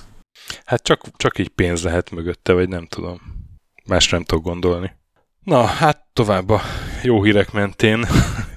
Ubisoft megint bejelentette nemrég a, a felső vezetés átszervezését, és kijelentették, hogy nagyon fontos kérdés a csapat számára a, a diverzitás, és bemutattak egy szervezeti ábrát, amin 34 vezetőből 5 nő. Ami hát nem elég sok ahhoz, hogy, hogy Verda mellett, hogy mekkora divers izéd van vezetőséged szerintem. Igen, ez azért ciki, mert direkt úgy mutatták be, hogy itt van a mi uh-huh. igazán divers line nézzétek meg, ott hátul van még egy nő, és itt a képre már nem fér be, mert alacsony, de higgyétek, hogy itt még elől állnak ketten. igen, igen. És ez de még hát a kisebb. Ez a, igen, egy nagyobb gond, hogy a Florence hú, Castelnérek, hogy kell ezt ejteni? Hát, ejtsük Florence Castelnérek. A, a Nadeo-nak a vezetője. Hát ő is ott van a, a vezetők között, akit a alkalmazottja, mert már többször így feljelentettek, vagy a sajtóban is, meg hát szerintem bíróságon is, hogy ilyen hírhetten ilyen toxikus vezető. Ő volt az, aki állítólag így 20 percig üvöltözött egy-egy emberrel, amikor mm. valami baja volt, úgyhogy azok már ilyen uh, zokogtak, meg minden Nyilvánosan. Igen, az iroda Tehát, közepén. Ne, igen. De hát a, a Xavier Poix is uh, egy érdekes név, aki hát a Yves Gilmónak a, a cégvezetőnek egy ilyen jó, jó haverja, és hát ő az egyik alkalmazott leírása szerint részegen a beosztottjaihoz szokott dörgölözni, meg, meg arra kéri a kollégáik előtt, hogy táncoljanak neki, vagy azzal viccelődik, hogy mutassa meg a mellét, hogy megvesztegesse az újságírókat, és hasonlók. Hát őt előléptették most. Igen, végre a cégvezetésbe lépen. Igen, igen. Szóval hogy ez a, a Ubisoftnak a, a korábbi ígérete, hogy majd megtisztul így az egész szervezet, meg, meg komolyan veszik ezt, ez nem nagyon látszik, így, így azért hónapról hónapra olyan hírek vannak, amik azt mutatják meg, hogy, hogy a cégvezetés az nem igazán törődik ezzel, olyan szinten semmiképpen nem, mint ahogy mondjuk a, a Blizzardnál azért elindult egy tisztolási folyamat, és, és ez a, most, hogy a Microsofthoz kerültek, ez valószínűleg még, még tehát a Microsoft ezt, ezt, ezt végig fogja verni rendesen. Igen, és egyébként ez a Xavier Poez azok között volt, akiket bevittek kihallgatásra, meg ja, igen, igen, igen. Volt, volt az a hírünk. Igen, igen, volt az a hírünk, hogy bevittek kihallgatásra izéket, cégvezetőket, hát ez a Xavier Poel volt az egyik, így van, így van. Úgyhogy teljesen úgy tűnik, hogy amíg az Yves ott a cégvezér, itt semmiféle változás Igen. nem lesz. Sajtóközleményeket adnak ki, bemutatják a diversifikált vezetői fotókat, meg felállás, de hát amint a részleteket megnézed, azért ebből így nem sok minden látszik. Nagyon rossz üzenete van egy ilyen lépésnek. Igen, főleg egy előléptetés a tényleges cégvezetők közé. Ez nagyon durva. Már az is durva, hogy ilyenkor nem rúgnak ki embereket, amikor tényleg erről mindegy. Sokat beszéltünk erről. Aztán elkapták a Capcomot 2020-ban meghekkelő csapatot. 2020-ban volt egy elég nagy visszhangot kiváltó ilyen hekkelés, hogy egy, egy ilyen ransomware banda, tehát egy ilyen zsalolóvírus készítő hacker csapat sikeresen betámadta a Capcomot, a Capcom az el is ismerte, hogy hát ez megtörtént ez a támadás, és több mint 15 ezer ember személyes és vállalati adatait lopták el. És hát ugye ilyenkor a ransomware azt csinálják, vagy hát a hackerek, hogy megzsarolják a áldozatot, hogy akkor ennyi meg annyi bitcoint küldjenek ide meg oda, mert különben publikus lesz a, az, ez az adat, és ez a Ragnar Locker néven ismert uh, ransomware volt, illetve csapat, amit használtak egyébként más országokban is más infrastruktúrák ellen, például a portugál légitársaság, vagy egy izraeli kórház ellen is bevetették. És Nagyon hát sok ilyen van egyébként, és Igen. átálltak a, a legszemetebb dologra az ilyen közműveknek a lehetetlen kételére, mert ott, ott kénytelen vagy nagyon sok esetben fizetni, mert hogyha leáll a vízmű egy kétmilliós városban Amerikában, akkor mi a francot tudsz csinálni? Igen, igen, igen, és, és ez erre abszolút ráálltak. De hát most ezt felszámolták ezt a csoportot, egy valakit sikerült elkapni, és úgy kihallgatni, hogy az feladott még további embereket, és így a vége az lett, hogy egy összehangolt akció Csehországban, Spanyolországban, Lettországban, Hollandia, Németország, Svédország, tehát tényleg egy ilyen európai szintű rendőrségi akció volt, és hát úgy tűnik, hogy sikerült felszámolni ezt a szervezetet most. Igen, és ugye ez csak tényleg csak abban kapcsolódik hozzánk, hogy a Capcom is az áldozatai Capcom. között igen, volt, igen. sok más között. És ugye az talán kevesek számára érdekes, hogy nem tudom, a Capcom Albán marketingesének a fizetése így kikerült az internetre, de hát ugye attól volt hangos a játék sajtó, hogy olyan bejelentetlen játékok is az adatok között voltak, amik ugye még 2024-es megjelenésűek, vagy 2025-ös a Dragon's Dogma 2 például ott volt először megemlítve hivatalos szinten, úgyhogy hát ez semmiképpen nem jó. Meg hát a, a Resident Evil 4 remake, ami ugye idén kijött, az is, az is akkor ott, ott lehetett először olvasni róla. Aztán két év pereskedés után megegyeztek a Myth of Empires fejlesztői, meg az Ark Survival Evolved fejlesztői. Az Ark fejlesztői beperelte a másik céget, mégpedig azért, mert hogy nagyon hasonlít a... Aha, és akkor levetették, ugye, a Steamről? Ez volt az. Igen, van ez a DMC igen, igen, igen, igen. törvény, amire hivatkozva, hogy le lehet vetetni a összes YouTube-os videó, meg zenelevétel, és erre hivatkozik, hogy ez a te jogaidat sérti, és itt gyakorlatilag arról van szó, hogy dinoszauruszos lövöldözős játékot csinált mindkét cég, az Ark nyilván rohadt sikeres volt, és őszintén megmondom, nem másztam bele, hogy tényleg volt-e bármilyen adatlopás, vagy csak a koncepció volt hasonló, de most két évet pereskedtek, és nem tudni a megállapodás részleteit, de a másik cég az boldogan jelentette be, hogy megint ott vagyunk Steam-en, meg lehet venni a játékot, dolgozunk tovább, minden fasza. Egy közös sajtóközleményt adtak Igen. ki.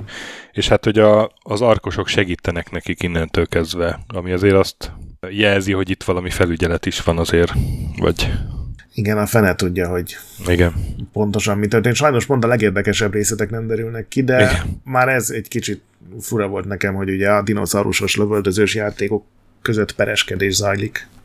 Aztán remake helyett remaster, a Lollipop Chainsaw. Ilyet se láttam még, Chainsaw Ripop nevű játék. Igen, erről már beszéltünk, hogy a Lollipop Chainsaw-nak lesz uh, valami, hát akkor még azt mondtuk remake-je. Uh, ugye ez egy ilyen elég őrült akciójáték volt, nem tudom, több mint tíz évvel ezelőtt a, a cheerleader főszereplő az övén hordja a volt barátjának a levágott fejét, akivel így beszélget, miközben láncfűrészsel írtja a zombikat. Ez egy ilyen teljesen mindennapi, teljesen hétköznapi életkép volt a játékból. Ugye ez a Grasshopper volt, ugye, meg a, a Suda 51 igen. nevű ilyen legendás fejlesztő, meg a James Gunn is benne volt. Igen, ő írta a sztorit.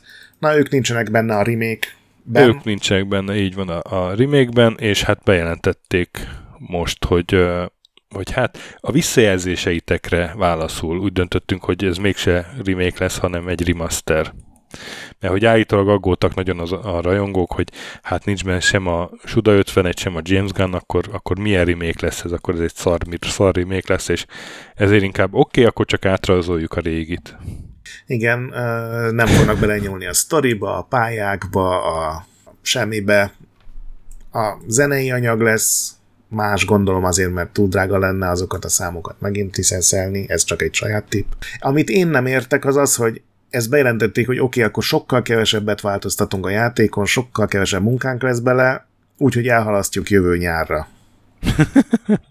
Igen. Furcsa. Furcsa nagyon. Aztán, hát azért van egy jó hírünk is, hogy van? már majdnem kész a Squadron 42. A, a, a Star Citizen már megint, hát ugye ez az a játék, amiben tíz éve öntik a pénzt a, a, valakik. a, a szektatagok, nyáron már a 600 milliót is átlépte az adomány számláló. Hát a Cloud Imperium Games pedig vígan el van ebből, és hát az ígéretek között ott volt a, a játéknak a single player kampánya, ez a Squadron 42, amiben ilyen mindenféle hollywoodi színészek is vannak, állítólag Gary Oldman, meg Harry Cavill, meg, meg Gillian Anderson, meg Mark Hamill, úgyhogy tényleg nagy nevek. 2014-ben haragozták be ezt a, Úristen, tehát jövőre lesz tíz éve, hogy, hogy bejelentették, hogy jön a single player, single player mód. És azt még arra az évre jelentették be. Igen, igen. Hát most azt jelentették be, hogy hogy feature complete lett, vagyis lényegében elkészült, innentől már csak csiszolgatni kell, ami nem tudom, gondolom mindentől az 7 év, 8 év. Cloud Imperiumos évvel, nem tudom, egy, egy év az mennyinek számít itt, mint a kutyáknál, tudod, ez lehet, hogy még több. De tavaly, tav, ez ugye egy ilyen nagy Citizen, Star Citizen eventen jelentették be. A tavalyin bejelentették, hogy már dolgoznak a második és a harmadik részen is, ezt szeretném hozzátenni. Úgyhogy Squadron 42-nek a harmadik része szerintem 2050 előtt megjelenhet. Akárhogy is a Chris Roberts, aki ugye ennek a stúdiónak a, a vezetője, alapítója, és egyébként szebb napjaiban a Wing Commandereket csinálta, ő azt ígérte, hogy ez ennek a generációnak a Wing Commanderje lesz. Melyik az, hogy melyik generáció, az tulajdonképpen. azt így nyitva hagyta a kérdést, nem? Na, de hát így lehet reménykedni tovább, hogy ebből lehet több valami. És hát addig is még egy kis adományt, hogyha lenné olyan kedves. És kutya speedrunner. Ilyen is van. Még, még, még a... viccelődsz, hogy nincsenek jó híreink, de ez minden írja nélkül egy vidám hír. Vidám hír, vidám hír, igen, igen. Hát ez egy, ez egy, úgymond már egy ismert kutya influencer. speedrunner, influencer, már YouTube-on fönn van. Mi a neve? Várjál. Peanut Butter. Peanut Butter a neve. Egy Shiba Inu, tehát egy doge? Do- a- abszolút a, YouTube ready kutya. Az van a, az van a doge mémbe, ugye? Igen. Az is egy Shiba. Úgyhogy WoW much speedrun, very game. Mi lehet erre mondani? A Giromite nevű játékot pörgette ki amúgy YouTube-on 25 perc, 29 másodperc alatt egy ilyen spéci kontrollerrel, ami, ami hát ilyen kis taposó panelek, rálép, és a gazdi az meg jutalomfalatokkal instruálja őt, hogy kihozza a legjobb teljesítményt. Na ez a Doggo a évente néhányszor megrendezendő Games Done Quick eventen ott lesz, nyilván online lesz ott, de ott lesz jövőre, január 14 és 21 között. Ez a Gyromite egyébként egy 85-ös NES játék, úgyhogy abszolút Igen, de most nézem a, a végigjátszást, és, és nézi a tévét, és nyomja a gombot, amit kell nyomni, és tömik kajával. Hát néha azért a, a gazdi kezét nézi, hogy hol van a kaja. de, de igen, az a vége, hogy végigjátsz a játékot, ez kétségtelen. Igen, az egy másik kérdés ilyen állatjogi szempontból, hogy a Gyromite-ra kényszeríteni állatokat, az nem, nem a gazdi Castlevania speedrun csinál ugyanezen a bajnokságon, az lehet, hogy nehezebb lenne a kutyát megtanítani rá, de mindenképpen kegyesebb. Én nem ismerem a Gyromite-ot. Miért, miért, miért nem vesztettél. Hát... Szar? Hát az, a, a NES-en volt körülbelül 4000 ilyen menjél jobbra és ugrándoz játék, ez úgy pont középen van a mhm, minőségben. Mm-hmm. Nyilván van sokkal gázabb is, de nem egy Castlevania. Na. Hát és akkor céges hírek. Itt, uh, itt most sok szomorú hír lesz, attól tartok. Igen, hát az első nagy kupac, szerintem kezdjük azzal, ez a Sony és a környező cégek. Hát egyrészt ugye múlt hónapban beszéltünk róla, hogy az egész Sony játékosztályt vezető Jim Ryan teljesen hirtelenül uh, utód megnevezése nélkül bejelentette, hogy ő is visszavonul. Itt spekuláltunk azon, hogy hát az ő nevéhez fűződik ez a nagy átállás a sony ugye egyrészt a PC-s piacra, ami viszonylag jól megy néhány bagos kiadást leszámítva. Másrészt, ami nagyobbat szólt, hogy ugye a Sony több milliárd dollárt szán arra, hogy ez az ilyen games az a service, tehát az ilyen sok éven át keresztül futó, mindig updatelt játékok mm. piac, multiplayer online játékok piacára, ezért vették meg a Bungie-t, és ezért volt az, hogy az idén bemutatott játékaik közül jó néhány a, a Fair Games uh-huh. és ide tartozik, és több stúdiót vettek, ezek főleg ilyen kisebb stúdiók azért, de akik ezekkel fognak foglalkozni, és ez ugye, hát alsó hangon minimum az óriási késések itt van. A nagyon optimista 2022-es forgatókönyv, nem 2021-es forgatókönyv szerint idén már négy ilyen játéknak kellett volna megjelennie, ebből egy se jelent meg, és jövőre is csak egy van dátumozva, ez a Helldivers 2, ami nyilván nem tűnik ócskának, de, de nehéz róla elképzelni, hogy ez lesz a következő Fortnite, ami ugye mindenki adónak az álma. És Jim ryan ezzel kötötték össze, és sokan úgy vélik, mi is ez, erről beszéltünk, hogy, hogy itt valószínűleg ez is lehetett egy ok, hogy ez nagyon rosszul megy ez az átállás, nagyon sok fejlesztő abszolút nem akar ilyen játékokat csinálni. Ugye a Naughty Dog készített egy ilyen játékot, több éve dolgoztak rajta a Last of Us világába játszódott volna. Uh-huh. Ezt ugye a Bungie véleményezte, a bungie nagyon negatív volt erről a véleménye, és ezért nagyon úgy néz ki, hogy ez a játék, amit egyébként hivatalosan még be sem mutattak, nincsen neve, nincsen belőle trailer. Ezt a Naughty Dog leállította ezt a fejlesztést, ami egyrészt tök jó, hogy nem adnak ki minden szart, másrészt nagyon furcsa, hogy a Naughty Dog éveket ölt bele a Neil Druckmann stúdióvezető mindenhol nagyon lelkesen nyilatkozgatott, és aztán még bemutatás előtt így elkaszálták ezt az egészet. És most ebben a hónapban folytatódik ez a Sony rossz hírsorozat, ugye most Connie Booth az, aki így azonnali hatállyal távozott. Ez múlt héten történt. Ő a, a Sony fejleszt, belső fejlesztőinek a, a, a vezetője volt. Tehát gyakorlatilag a, az összes stúdió játékfejlesztési munkálatai hozzá tartoztak. Három évtizede volt a cégnél, tehát abszolút a, az első Playstation-től kezdve, sőt még hát talán kicsit korábban is ott volt, és felügyelte a teljes Playstation first party játékkínálatot. Nehéz elképzelni, hogy egy ilyen ember, most nyilván a köztörvényes ügyektől eltekintünk, ami abszolút nincsen szó itt, miért rúghatnak ki, vagy miért távozhat ilyen hirtelen. Az ő bejelentését nem kísérte semmilyen ilyen tiszteletadás, nem volt az, hogy kiadnak nem tudom egy videót, hogy emlékeznek rá, egy ilyen körülbelül két mondatos sajtóközlemény volt, hogy hálásak vagyunk neki a hozzájárulásaért, és sok szerencsét kívánunk neki a jövőre nézve, és David Jaffe, aki ugye korábban szintén Playstation-ös fejlesztő mm. volt. Ő írta ki Twitterre, hát ez nyilván nem hivatalos, de hát ez a legjobb, amink van, hogy egyszerűen kirúgták, és a live service játékok miatt rúgták ki. Szóval nem tudni, hogy Conibus pontosan miért és hogyan távozott, de itt is a hivatalos leírások hiánya az, ami inkább sokat beszél, hogy a Sony erről nem akar beszélni. Mi történt? Simán kirúgták a 30 éve ott dolgozó abszolút veterán, és kívülről nézve a Sony First Party felhozatal azért így finoman szólva sincsen sok gond.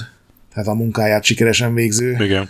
direktor, és aztán erre két nappal jött a következő ilyen Sony közeli, vagy hát sony bomba, hogy a Bungie-nál egy nagyon durva kirugás indult el, leépítés, a cég 8%-át kirúgták, ez száznál is több embert érint, ráadásul a, az ilyen Twitterre megjelenő, utólag már ilyen névvel is felvállalt kommentek szerint a lehetőleg szívtelenebb formában, tehát az embereket volt, akinek nem is mondták meg, egyszerűen megvonták a számítógépes hálózatba a belépési jogát, innen tudta, hogy ő is ki van rugva. Volt, akit kikísértek, hogy ne, nem is tudjon elbúcsúzni a többiektől. Azonnal megvonták tőlük az épületbe való belépési jogát. Direkt 30-án csinálták, mert az amerikai törvények szerint egy csomó ilyen utólagos támogatás nem a az egészségbiztosítás, hanem egy csomó más segítség az mindig hónap végéig érhető el. Tehát ez 31-én megcsinálni, vagy 30-án megcsinálni, az is egy elég, hát barátságtalan lépés mondjuk így. És ugye minden alkalmazott kapott Sony részvényeket a felvásárlást követően, ezek a részvények azonban azonnal visszakerülnek a Bungie-hoz. Hogyha elmész a stúdiótól, és ebbe most, mint, mint most kiderült, az is beletartozik, ha kirúgnak. Tehát az, hogy mindenkinek Sony részvényt adnak, az gyakorlatilag egy teljes átverés. Hiszen ha kirúgnak, akkor nincsenek Sony részvényeid. És ugye tavaly, amikor volt ez a felvásárlás, két dolgot mondtak a Bungie vezetői. Egyrészt, hogy a Sony miatt nem lesznek átszervezések, nem lesznek leépítések, mindenki megnyugodhat, mindenkinek a munkája biztonságban van. A másik pedig az, hogy direkt erre a cég, célra az alkalmazottak cégnél tartására több mint egy milliárd dollárt különítettek el, mindenféle bónuszokra, fizetésnevelésre, és hasonlókra, és most hát ez nyilván kiderül, hogy hát azért ez nyilván nem az alapalkalmazottaknak jár, hanem mindenki másnak, akik között egyébként tesztelők is akadnak, de ott van például a, az a Salvatori, aki a MIT egy a Bungie-nak az egyik zeneszerzője, dolgozott a halo is, de a Destiny 2-nek már ő volt például a főzeneszerzője. Kirúgták azt a grafikust is, aki annó a halo a logóját rajzolta, tehát tényleg a, a legújabb alkalmazottak az évtizedek óta ott dolgozókig gyakorlatilag a, a balta hullott. Ami hát finoman szólva sem jó hír, és akkor erre még jött az, hogy a Destiny 2-nek az utolsó kiegészítőjét, a Final Shape-et, azt elhalasztották jövő év nyarára. A maratont, ami ugye a Sony-nak ez a nagy online játékos kezdeményezésének az egyik legfontosabb darabja, azt meg 2025-re halasztották. És hát ugye minden, mindenki földette a kérdést, hogy de mi? Az, hogy miért így, arra szerintem nincs válasz. A stúdióvezető próbált posztolni Twitteren, hogy hát bárcsak, bárcsak ne így lenne, de hát ha ez így megtörtént, tudod, ez a, nem én csináltam, hanem megtörtént. Uh-huh. Ez a dolog, hát őt nagyon csúnyán szétszették, nyilván Twitteren keresztül, ami semmit nem jelent. Viszont aztán kikerül, kiderültek fontosabb dolgok is, például, hogy a Bungie csinálta ezt, nem pedig a Sony, ami szerintem egy fontos uh-huh.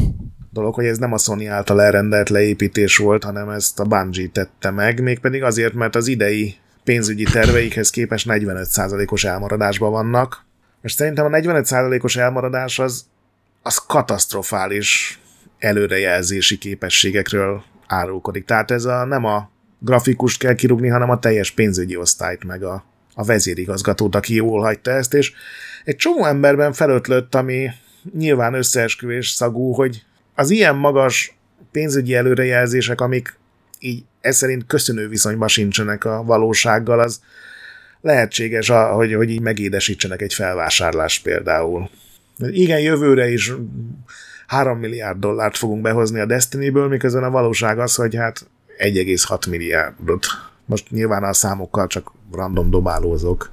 Meg hát ez nyilván ez, ez megint bűncselekmény, tehát én senkit nem Igen, igen. vádolunk meg ezzel, de, de az, hogy a tervekhez képest terveknek éppen, hogy tudjuk a felét hozni, az szerintem egy olyan brutálisan rossz eredmény, ami egy csomó cégnél nem a utolsó alkalmazott a portás kirúgását vonza maga után, hanem a, tényleg a, a CFO uh-huh. meg a CEO-nak a menesztését.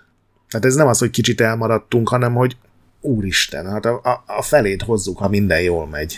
Nem, ahhoz tényleg egy ilyen, ilyen dotcom bukta szintű világválságnak kell történnie, hogy, hogy egy éven belül így ennyire ne lásd előre, hogy mi lesz. Igen, és egyébként ez meg egy másik dolog, hogy miért van ekkora elmaradás, hogyha feltételezzük, hogy azok viszonylag józan tervek voltak, nem pedig a, nem tudom, részegen leírt számok. Ugye megjelent a Lightfall című kiegészítője a Destiny 2-nek, ennek olyan közepes volt a fogadtatása, se nem nagyon jó, se nem nagyon rossz. Viszont utána bevezettek egy csomó monetizációt, amik nagy ellenállást szültek, mert most már a dungeonokért külön kell fizetni, tehát az nincsen benne a nincsen benne a, a, a 6 hetes ilyen battle passzokban, és nincsen benne a kiegészítőkben sem, hanem külön kell fizetni. Uh-huh. És ez nagyon sokaknak nem tetszett, mert ráadásul ez így egy, amennyire lehet el van rejtve. Tehát megveszed a DLC-t, vagy a kiegészítőt, azt hiszed, hogy mehetsz az új dungeonbe, és aztán ott kiderül, hogy nem, mert még kellett volna egy speciális coint venned a boltban valós pénzért. És elképzelhető, hogy ők ezt teljesen máshogy áraszták be maguknak, hogy ez egy népszerű dolog lesz, és majd mindenki mm. megveszi, és elképzelhető, hogy a valóság meg az, hogy nagyon sok embernek most tett be a Destiny pohár. Ez simán lehet, simán el tudom képzelni. Úgyhogy most a Bungie-nál a, egyrészt a céges morál az a béka segge alatt van, tehát aki ott maradt, az is itt zokog a társai miatt, akiket teljesen már kirúgtak nagyon durva sztorik jönnek ki tényleg, hogy ilyen milyen szívtelenül rúgtak ki embereket, főleg attól a cégtől, akiről beszéltünk, ugye, hogy mennyit pereskedik hivatalosan azért, hogy megvédje az alkalmazottait a mindenféle zaklatóktól. Igen. Én elhiszem, hogy néha szükség van leépítésre, de ez is olyan randomnak tűnik, hogy mi, miért rúgják ki a zeneszerzőiket például. Akik... Hát ilyenkor, ilyenkor azt szokták kirúgni, akinek éppen kevesebb munkája van, éppen tudnak nélkülözni. Én, én, én átéltem egy ilyen kirúgás hullámot, sőt többet is. Az egyik cégnél, ahol dolgoztam, a, azt a dotcom bukta az nagyon durván érintette, és egyszer csak szó, péntek délutáni meeting, tudod, az sose jelent jót, és ott bejelentették, hogy kirúgják a, nem tudom, a cégnek a 10%-át. Aztán két hónap volt még egy meeting, akkor még, nem tudom, 10 embert elküldtek, meg a harmadik hullámban még nem tudom, nyolc embert, és a negyedik hullámban én is bekerültem. Uh-huh. És minden egyes hullám az, az olyan volt, hogy tök random emberek. Tehát nem az, hogy ki keres sokat, ki nem keres sokat, ki van itt régen, ki van itt nem régen. Az éppen a következő, nem tudom, fél éves túléléshez, aki nem volt így nagyon fontos, azt kitették. Igen, szóval csak lehet, ezt nehéz most... elképzelni, hogy a Bungie a túlélésért küzd, amikor 3,2 milliárdért vette meg őket a Sony. Há, igen, igen. Általában egy nagyon drága, nagyon ultramodern új központot építenek, ami nagyon sokba kerül. Uh-huh.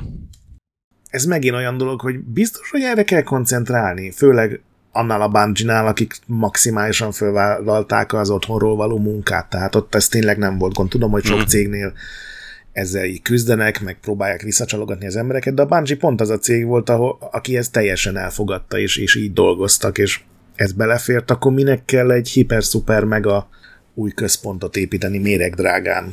Szóval itt is ez a... Nekem nagyon furcsa, hogy mi, mi az, amire pénzt költenek, és mi az, amire nem, és aztán miért kell a lehetőleg szívtelenebbül végrehajtani, miért nem lehet ezt rendesen, hogy legalább a PR ne legyen ennyire rossz. Tehát a Bungie-nak még soha nem volt ennyire szara megítélése. Most bárhol fölmész Igen. a neten, még a, még a Destiny Redditen is, ami azért egy eléggé erős bástya volt, ott sem arról van szó, hogy nem tudom, milyen új fegyver van a játékban, hanem erről az egészről. Hát tényleg nem tudom, hogy ez is olyan, hogy én nem értem, hogy leül valaki végig gondolja, hogy hogy gondolja, hogy ebből nem lesz óriási felháborodás, hogyha ezt így csinálják. De hát így csinálták, úgyhogy ez volt a, ez a céges hírünk. Mondjam tovább, vagy? Aha, mond a következőt. Jó, tehát ugye beszéltünk arról szerintem múlt hónapban, hogy a Team 17-nél is Igen, igen. leépítések vannak, azóta kiderült, hogy ez sokkal súlyosabb, mint akkor lehetett tudni. Akkor ugye arról volt szó, hogy a tesztelői csapatot kirúgják, Uh-huh. aztán kiderült, hogy a cég egyharmadánál is többet el Nagyon kellett kemény. küldeni. Aztán ugye van a Hairbrand Schemes nevű cég, akik ugye a Shadowrun játékokkal nagyon nagy sikert arattak, akkor fölvásárolta őket a Paradox. Most a legutóbbi játékuk a Lamplighters League, ami egy ilyen XCOM-szerűség, csak egy teljesen más világban. Az is félkészen jelent meg, ki kellett adni, emiatt teljesen sikertelen lett. Az is többek között azon játékok között volt, amik PC-n alig voltak játszhatók. Ezt már sikerült rendbe hozni, de hát ez sem segített, óriási bukás lett. ö, A kiadó a játékkal kapcsolatos költségeit 22,8 millió dollárt azt leírta az adójából, mint veszteség.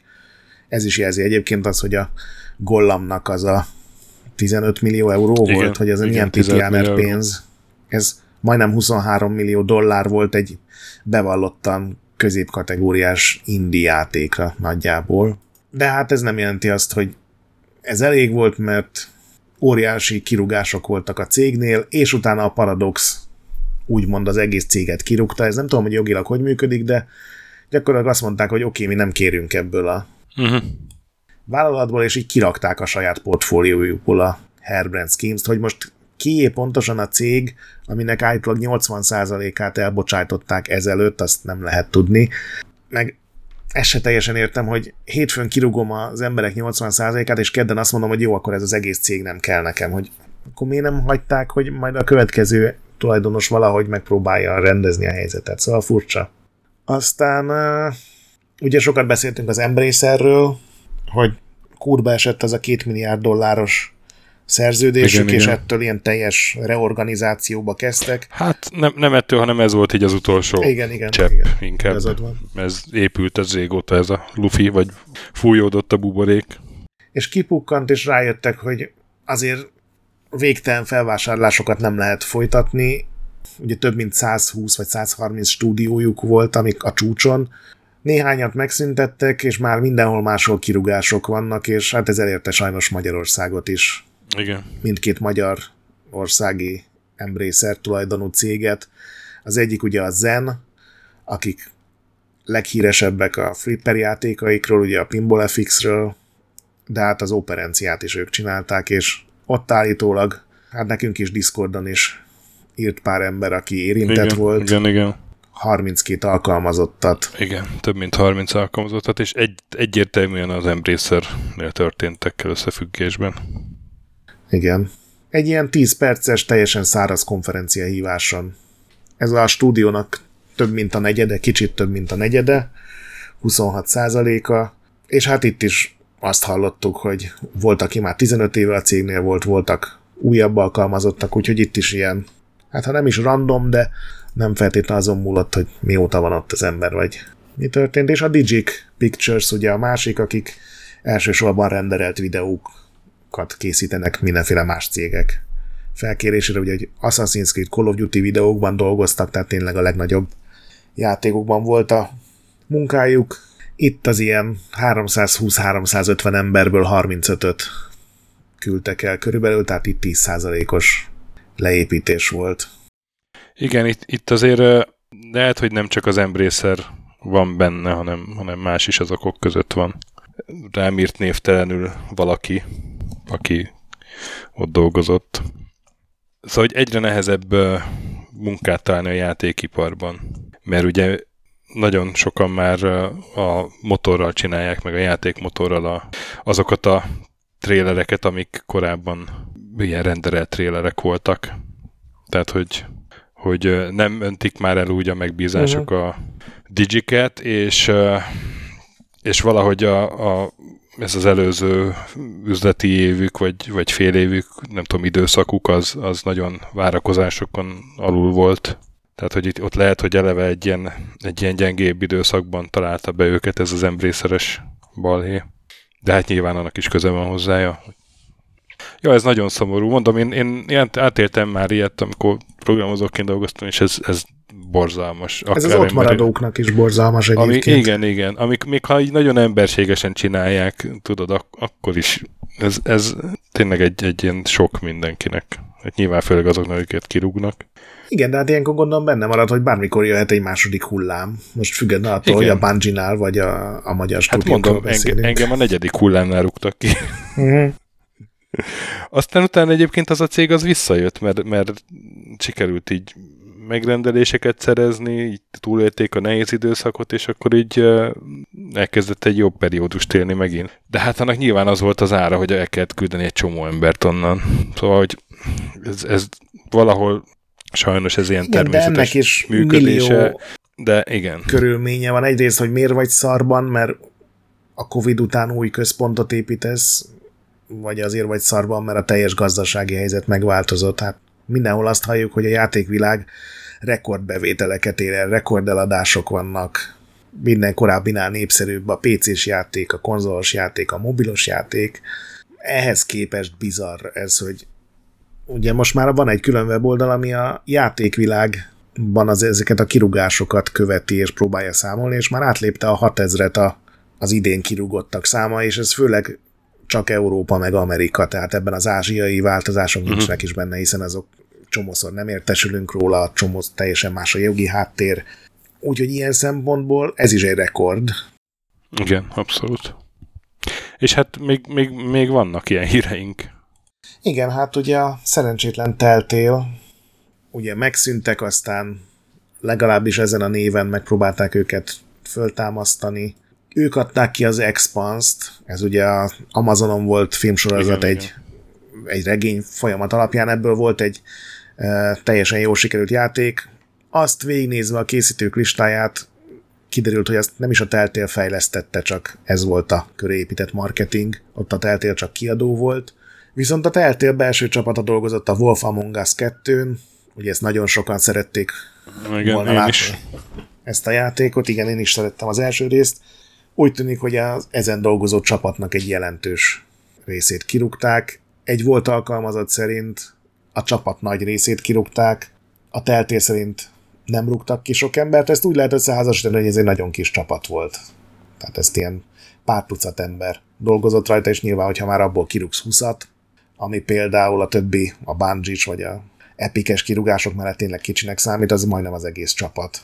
Úgyhogy furcsa ez a teltélés, hogy a fejlesztés nem állt le, de lehet, hogy itt az x az eladásai nem úgy alakultak, ahogy uh-huh, uh-huh. várták. Valószínűleg igen. Aztán jelentős leépítések vannak a brit Frontier fejlesztő csapatnál. Náluk biztos, hogy uh, egy rossz játékeladási eredmény okozta ezt a dolgot. A Forma 1-es menedzser játékuknak a nem is mondom, hogy rossz fogadtatás, mert megnéztem ennek hatására a kritikákat, és nem volt uh-huh ez egy rosszul fogadott játék, nyilván kiemelkedően jó sem, de az eladások nagyon elmaradtak attól, amit vártak tőle. Itt most ezzel kapcsolatban leírták, hogy a 2022-es tavalyi verzió ugyanilyen eredményt hozott, akkor 40%-kal csökkentek a stúdió részvényárfolyamai. Az idei rész körülbelül ugyanúgy szerepelt, és mhm. megelőzve azt, hogy a részvényárfolyamok megint bezuhanjanak, inkább így előre biztonsági leépítésbe kezdtek. Ezek voltak a, a leépítés kirugós, ez egyre hosszabb ez a rovatunk, sajnos ezt észrevettem. Sajnos, igen. igen. De még van három hír, az egyik egy ebben a környezetben meglepőnek is tűnhet. Az Atari megvásárolta a Digital Eclipse-t, akik ugye a remékek és múzeumjátékok és újrakiadásoknak a mesterei, Régebben volt Ő, néhány... Ők csinálták a karatékát, ugye? Igen. A Making of karatékát, meg az Atari 50-et is, és én biztos vagyok uh-huh. benne, hogy ennek kapcsán kezdtek el tárgyalni. Igen, igen. Nagyon remélem, hogy ez nem azt jelenti, hogy már csak kizárólag Atari játékokon dolgozhatnak a jövőben. Igen. Én is. 6 millió dollárnál picit több volt az ár. Én már teljesen el vagyok veszve itt a milliók, meg százmilliók, meg milliárdok között, de ez olyan olcsónak tűnik, de lehet, hogy csak azért, mert ugye sokkal nagyobb számokat hallottunk ilyen felvásárlásoknál. Aztán van még egy hír, ugye beszámoltunk róla, hogy szeptemberben Hideki Kamiya lelépett a Platinum stúdiótól, ahol ő ugye a bajonettákat, csinálta a vanquisheket, a stúdiónak minden jó játékában ő volt a, a fő kreatív, ezt szerintem itt túlzás nélkül, meg kivételek nélkül elmondhatjuk, és ez egy teljesen meglepő hír volt, hogy csak az egyik pillanatra a másikra ő felállt és elment, és mindenki nagyon kíváncsi volt, hogy hova megy. Nyilván biztos akkor biztos egy másik stúdióhoz megy. Aztán Hideki Gamia indított egy YouTube csatornát, ott körrit főz, a hobbiairól beszél, és így el, elmondogatta azt is így ennek során, hogy azt, hogy mi történt, azt nem. Az derült ki, hogy három hónappal korábban döntött el, hogy ő ott hagyja a stúdiót, aminek alapítója volt. Három hónapig fizetett vakáción volt, nem tervez visszavonulni a játékfejlesztésből, de egy éves, ez ilyen non-compete szerződése ja, van. Vagyis, igen. igen. Tehát nem dolgozhat játékfejlesztőként egy éven keresztül ez a szerződésében. Benne volt úgy, hogy most YouTube-ozással, meg a hob- egyéb hobbiaival fogja kitölteni az idejét. Nagyon sokan annak trukkolnak, hogy ő a nemrég a, szintén a saját cégétől így elpattant Shinji Mikamival, aki ugye a Resident Evil-nek volt a fő kreatívja, hogy ők álljanak össze megint, és csináljanak valami új horrorjátékot. Hát erre még nincsen jel, de nem sokára, pár napon belül szerintem mire kijön ez az adás, addigra ez meg is történik, egy közös interjút fognak adni, attól mindenki nagy bejelentéseket vár, hát én azért óvatosabb lennék, hiszen egy hmm. évig nem dolgozhat a játékvilágban. És aztán az év... év... Hát, de egyébként ilyen, ilyen ötletelések, vagy nem tudom, tehát biztos, hogy egy csomó olyan munka, amit lehet csinálni így, úgyhogy nem derül ki, hogy te ezen dolgozol, vagy... Hát, a fene tudja, hogy ezek a japán törvények ebben most Kockás pontosan hogy fogalmaznak. rajzolgatni a szörnyeket, vagy nem tudom. Igen. Ha más nem, akkor így újra töltek kezdhet meg kreatív Tehát, hogy így, energiáit újra tölti, tehát az már egy jó dolog. Szervezetileg nem mehetsz el sehol, meg, meg mit tudom, szerződésesként nem vállalhat sehol munkát, de otthon te így tervezgetheted a következő játékodat aztán. Az persze, igen. Meg hát azt mondta is, hogy nem tervez visszavonulni, vannak ötletei. Uh-huh. Én magamon érzem, hogy ez a szeptemberi fullos kihagyás az a, mind a munkából, mind tulajdonképpen a videójátékokból nekem nagyon jót tett így. Nagyon rég volt ilyen, hogy úgymond ilyen teljes szabadságra, meg infó kikapcsolásra tudtam menni. Na de beszéljünk inkább az év, év bizniszéről. A... Na. Végre valaki... Ezt értem ez már nekem, hogy a Gamesquare megveszi a Face Clan-t. Hát ez, ez önmagáit beszél, nem? Számomra nem. Ez valami sportos majomság? Igen.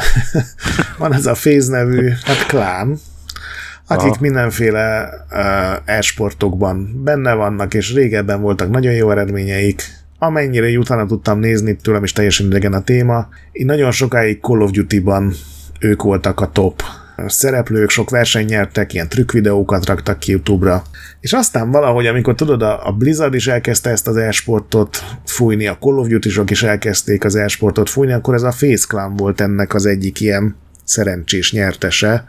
Volt egy idő, amikor ez a Face Clan sőt, hát még most is vannak részvények, tehát részvényeket adtak ki, részvénytársasággá alakult, és 725 millió dollár volt a igen. piaci monetizációjuk. Tehát ha a részvények árfolyamát összeszorozzuk a részvények mennyiségével, akkor 725 millió dollárt értek. Ez nyilván egy enyhén túlárazott dolog volt, hiszen építettek maguknak ugyan egy ilyen nagy központot, meg egy csomó játékban indultak, de hát azért ez sosem volt akkora szám, mint ahogy ezt megpróbálták beállítani. Tehát például azt nem tudom, tudtad, ez a Face Clan, ez egy Batman, hivatalos Batman képregényben is szerepeltek, és segítettek a Batmannek leszámolni az ellenfelekkel. Ennek te tudatában voltál? Nem, nem, de úgy érzem, hogy, hogy nem maradtam ki sok mindenből. nem, nem, nem, egyáltalán nem maradtál ki. A Face a leg, leghíresebb cselekedete mindenképpen, amit szerintem a, az örökkévalóság meg fog őrizni, amikor az egyik ilyen csávó meg a slepje bement egy amerikai GameStop boltba, és elkezdtek úgy viselkedni, mintha ők lennének a Taylor Swift. Tehát, hogy így, így azt hitték, hogy mindenki majd oda rohan hozzájuk, és elkezdenek lelkesedni, körbeugrálják őket, autogramot kérnek, és így én szerencsétlen vásárlókhoz oda mennek, hogy figyelj, mi vagyunk a Face Clanból az X meg az Y, mit szólsz? És így csávó mondja, látszik rajta, hogy gőze sincs miről van, hogy nem tudom, kik vagytok. És aztán végül elhagyja őket a boltos, hogy ne, ne zavarják itt az embereket. És ezt ők maguk rakták ki a YouTube-ra az ilyen dicsekvő hadjáratok közepette. Tehát ez a az ultimate cringe, amit így nem tudsz végignézni, mert annyira ciki neked is. Na hát és őket vásárolták meg most 18,5 millió dollárért, tehát egy hajszányit elmaradva a 725 milliós csúcsárfolyamtól, és ezt a GameSquare nevű cég vásárolta meg, akik még mindig hisznek abban, hogy a, az e-sport az nagyon sok pénzt lehet nagyon gyorsan keresni vele. Hát, oké. Okay. Gratulálunk, hogy valakinek ebben a környezetben van pénze. Ilyes Biztos vannak, vannak olyanok a Földön, olyan emberek, akik nagyon sok pénzt kerestek rövid idő alatt az e-sportban, de... Igen, erről is lemaradtunk, stöki. Bármennyire is szeretnék egyébként, a, ma- a magyar e-sportosok is így jönnek ilyen sajtóközlemények, tudod, hogy már Magyarországon már két millió e-sportolnak, meg ilyen teljesen ilyen légből kapott számok, amiket még ilyen kutatásokkal alátámasztanak, és akkor kiderül, hogy tudod, ki az, aki aki kipróbált mondjuk az elmúlt, nem tudom, fél évben egy darab olyan játékot, ami e-sportnak tekinthető. És akkor az már nyilván e-sportoló. Igen. Ja, ja, ott is van egy ilyen lufi fújás abban a szektorban is. De hát akkor retro hírek. Megjött az analóg pocketed. Így van. Számolj belé szíves a élményeidről. Analóg Pocket ugye ez egy ilyen kézikonzol alapvetően Game Boy kártyákat játszik le, tehát ez hivatalosan nem egy ilyen kütyű, amire romokat lehet másolni. Most már nyilván ezt is megoldották azóta, de ez elsősorban tényleg azért van, hogy a, régi Game Boy, Game Boy Advance, Game Boy Color kártyákat bele tudod tenni, és lehet hozzá kapni különböző ilyen dokkolókat, amivel a Game Gear, Atari Lynx, Neo Geo Pocket, eh, tehát gyakorlatilag minden fontosabb kézikonzolt eh, tud futtatni, nem emulátor, hanem ez az FGPA, amit én még mindig nem teljesen értek, de gyakorlatilag arról van szó, hogy hardveresen újra képezték az egész szoftverét a, ezeknek a régi gépeknek, ami azt jelenti, hogy pontosan ugyanúgy futnak a játékok, mint régen. A felbontás meg a képminőséget leszámítva a Game Boy játékokat összesen 16-szor nagyobb felbontásban futtatja, tehát függőlegesen és megviszintesen is 4x4-szer akkora pont a felbontás, és tökéletes háttérvilágított képe van, millió dolgot állíthatsz be rajta, tudod, hogy a Gameboynak mennyire legyen zöld, meg mennyire fekete-fehér a képe, mennyire legyen erős a, ez a pixelezettség hatás. És én így vidáman berakosgattam minden régi Gameboy játékomat, és elképesztően néz ki. Tehát így sokkal jobban, mint a sima PC-s emulátor. Nem kétlem, hogy azt is így össze lehet faszázni mindenféle modokkal, meg bájdásokkal, de ez már alapból így működik. Úgyhogy én nagyon elégedett vagyok vele. Ugye ez az analóg cég, ez az, akik ezt az FGP nevű ilyen hardveresen megcsinálunk régi gépeket, azoknak a szoftver környezetével együtt ők ezt találták ki, és volt már Mega Drive, meg Super Nintendo konzoljuk, ami ugyanígy működött, és most jelentették be az analóg 3D-t, ami majd a Nintendo 64-nek lesz egy ilyen verziója. Mindenki PlayStation 1-et és saturn vár tőlük, de hát valószínűleg az nehezebb feladat, úgyhogy az még szerintem jó pár év, mire összehozzák. Uh-huh.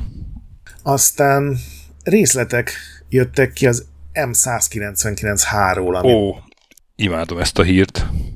Igen, ez ugye a, én írtam a Retrolandre egy cikket a legelső szerepjátékokra, amik még ezeken a mainframe számítógépekben a 70-es években születtek meg.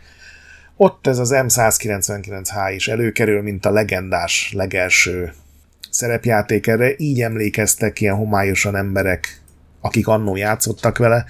Ez egy olyan program volt, amit nagyon hamar letöröltek ezekről a mainframe gépekről, hiszen azokat tessék tanulásra használni. Igen, a rendszergazdák azok vadáztak ezekre, és emiatt nem is volt olyan nevük, mint a, egy Igen. játéknak, hanem ilyen, ilyen álneveken. Például M199H. I- igen. Vagy például volt a The Dungeon című játék, az, az a Pedit 5 néven volt. Igen. Mintha valami, nem tudom, valami segédprogram lenne, vagy valami. Az a Power and Engineering, ja, ja. vagy valami departmentnek volt az ötös fájlja, és az azért lett így elnevezve.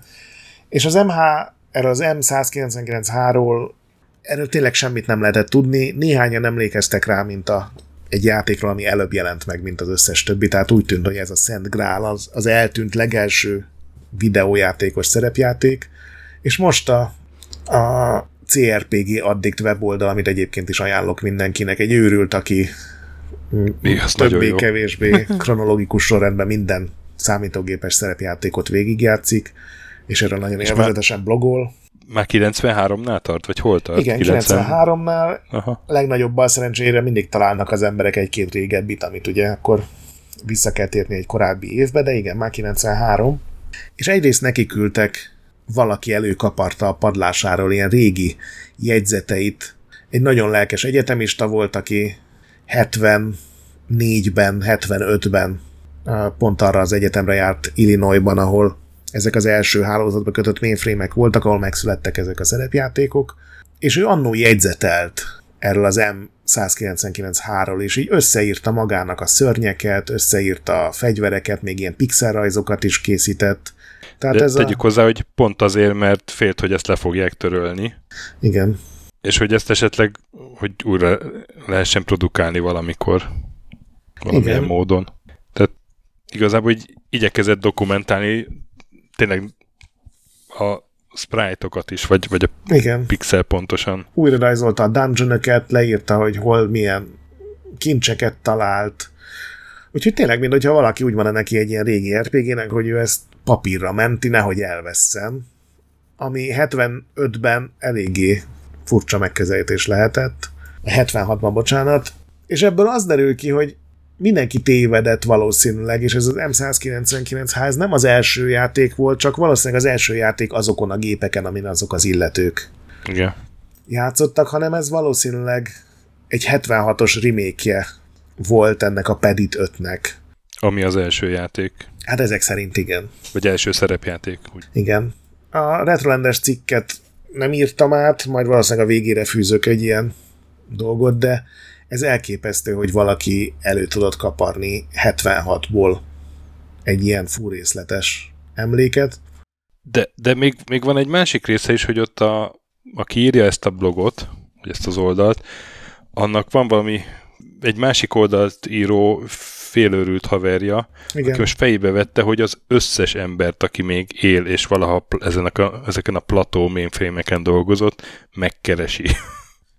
Igen. és beszél velük, hogy mindent mondjanak el, amit a játékokról tudnak. Igen, tehát képzeld el, hogy már jó ilyen, azért így 50-es években levő emberek, hogyha 76-ban jártak egyetemre. Hát sőt, még idősebbek Igen, is talán. És előkerül egy fiatal fickó, hogy van egy blogom a szerepjá, régi szerepjátékokról. Emlékszel, hogy mivel játszottál 76 februárjában? Lelkes ember. Egy lelkes őrült, és ilyenekre Igen. szükség van. Ez a legjobb értelembe vett lelkes őrült. Igen. Nagyon tetszett nekem ez a hír. Úgyhogy én ugye ezeknek a játékoknak csak ezeket a részben modernizált verzióit tudtam ezen a Plátó emulátoron kipróbálni. A Plátó volt ennek a rendszernek a neve, a hálózatba kötött a, a diákok által is használható mainframe hálózatnak, és úgy néz ki, hogy lehet, hogy majd felfedeznek még új játékokat, vagy részleteket a régiekről, amiket még nem tudunk, úgyhogy ez egy mindenképpen egy ilyen aki szereti ezt a retro dolgot, annak egy tök érdekes kis extra. Egy, aki szereti a retro dolgot, az a, a platói szerelem, nem? Aha, aha, aha. Uh-huh. Jó, menjünk tovább. Jó, aztán egy nem ennyire retro, egy Super Nintendo játék volt 90-es évek közepén, Mr. Tough. Bejelentették, voltak belőle screenshotok mindenféle magazinokban, de sosem jelent meg. Most valaki, pontosabban a Retro Room Games nevű vállalkozás sikeresen megszerzett egy majdnem végleges verziót valami fejlesztői számítógépről, befejezték azt, és most kiadják nem csak digitális verzióban, de hogyha nagyon szeretne valaki, akkor SNES dobozban, SNES kártyaként is. Igen, Megveheti. 50 dollár. Igen. Aztán szerintem a két magyar vonatkozást hagyjuk a végére. Ja. Mondd el a Doom-ot. Na, és hát én találtam egy Doom-ot, ugye a Doom mindenen fut, hát kiderült, hogy ZX, ZX is. A dolog szépség hibája, hogy 128K-s ZX Spectrumon, tehát nem ezen a kis alapképen, hanem a, a nagyobb memóriával rendelkezőn, amit a Digital Reality nevű csapat, nyilván nem a magyar, hanem egy, egy hasonló nevű, csinált meg, és Hát valami elképesztő. Ugye a Spektrumnak az a sajátos grafikája, hogy ott nem tudom, egy, egy karakterre helyen belül csak egy szín lehet, vagy kettő szín lehet, nem tudom pontosan, Kettő. hogy van. Kettő, igen, igen. Tehát, hogy azzal a korláttal na- nagyon fura látni a Doomot működni. De Ez még csak egy demo, durva. tehát nem a, nem, a, nem a teljes Doom, tehát ez még egy demo, egy, egy futtatható demo, amit ráadásul uh, még korábban csináltak, de akkor valahogy elveszett, és akkor most helyreállították, és már van videón is megcsodálható, hát valami elképesztő. Ha ez, megint ez az időutazós dolog, hogy ha ez így megjelenik akkor, vagy ha ezt így megmutatják, akkor bármilyen spektrum tulajdonosnak, hát kitör a forradalom. Igen. Elképesztően jól néz ki, és még úgy is fut, hogy, hogy játszható. Nyilván nem 60 frame meg ilyenek, de hát spektrumon vagyunk az Isten szerelmére. És azért még a 128K spektrumok sem ilyen játékokat futtattak általában. Hát nem. Durva. És a végére maradt két magyar vonatkozású retro hírünk. Hát az egyiket azt hamar letudjuk, hogy TCFS megcsinálta plusz, plusz 4-re a Cauldron 2-t. Ugye, ha minden igaz, akkor sikerült a NA előtti napokban még megvágnom a TCFS-sel készült podcast adásunkat, úgyhogy abban mindent elmondott erről a mester, de azért mondjuk el a rendkedvéért, mert ez éppen október 31-én történt, tehát Halloweenkor jelent meg ez is a Cauldron 2, The Pumpkin Strikes Back, eleve ilyen Halloween hangulatú játék, egy tökkel kell benne pattogni, és uh, elképesztő minőségű. Én aznap éjjel ki is próbáltam egyébként. Használtad a kódot, hogy csaljál? Használtam a kódot, hogy csaljak, igen, és, és, és eh, nagyon nagy segítség az, a, hogy a levegőben is lehet irányítani. Így is egy kínszenvedés vele nekem játszani, de, de legalább nem halok meg minden, lép, minden pattanásnál. És a másik magyar vonatkozású ír, az pedig, hát arról lehet, hogy kicsit többet fogunk beszélni. Hát erről is lehetne egyébként akár egy külön adás, bár a alkotó már volt egyszer nálunk vendég, ez a Krisz Fedő nevű Tóth Krisztián, aki hát a C64-nek ö, egy kiváló evangelistája, az oldalára már csinált online működő Wizard of War-t, meg Impossible Mission-t, meg még egyéb játékokat is. És hát nemrég kitalálta, hogy ő csinál egy Commodore 64 emulátort bizony. Úgy merült fel benne az igény, hogy a, ugye van egy csomó Commodore 64 emulátor, csomó funkciójuk van, mindegyiket lehet használni, de mindegyiket úgy lehet használni, hogy kicsit ki kell tanulni a működését, hogy menükben kell kóborolni, meg, meg van, ami parancsoros, meg paramétereket állítgatni, nem tudom, és ő egy olyat szeretett volna, amit a hülye user tud használni, beír egy, egy webcímet a böngészőjébe, és ott feljön rögtön már az emulátor a böngészőben, és egy-két ikon még, amivel esetleg állíthat hangot, meg képet, meg ilyesmiket. Igen, és az a durva, hogy ez, ez weboldalban van az emulátor. Igen, igen, így van, így van. És hát ezt így a kihívás miatt kezdte el, és gyakorlatilag megc- megcsinálta, vagy hát még folyamatosan csinálja, folyamatosan frissíti, de most már olyan állapotban van, hogy teljesen jó használható.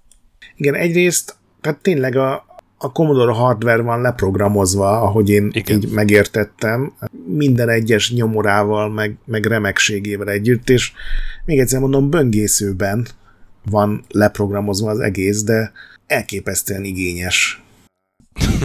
Gombokkal lehet állítani, hogy a régi tévéhez akarsz hasonlulni, és még megcsinálta azt is, hogy nem csak, hogy egy ilyen kidomborodónak tűnő kép van, de még a, a képminőség sem az a teljesen sima emulátor tisztaság, hanem az a régi tévés, kicsit Igen, zizegő hát látvány. Át lehet állítani, ugye, hogyha Át lehet állítani, igen. Tehát ez, ez is De du- még, még ráadásul a, a gombok, hogyha, hogyha joysticknak definiálsz ilyen irányító gombokat, azoknak meg a hangját csinálta meg, hogy úgy kattogjanak a igen, és ha- minden gombnak hogy a azt a hangot, ahogy az eredeti gomb is hallatszódott, tehát a Space-nek más hangja van, mint a nem tudom, bármelyik betűnek, vagy a Igen, shiftnek. igen.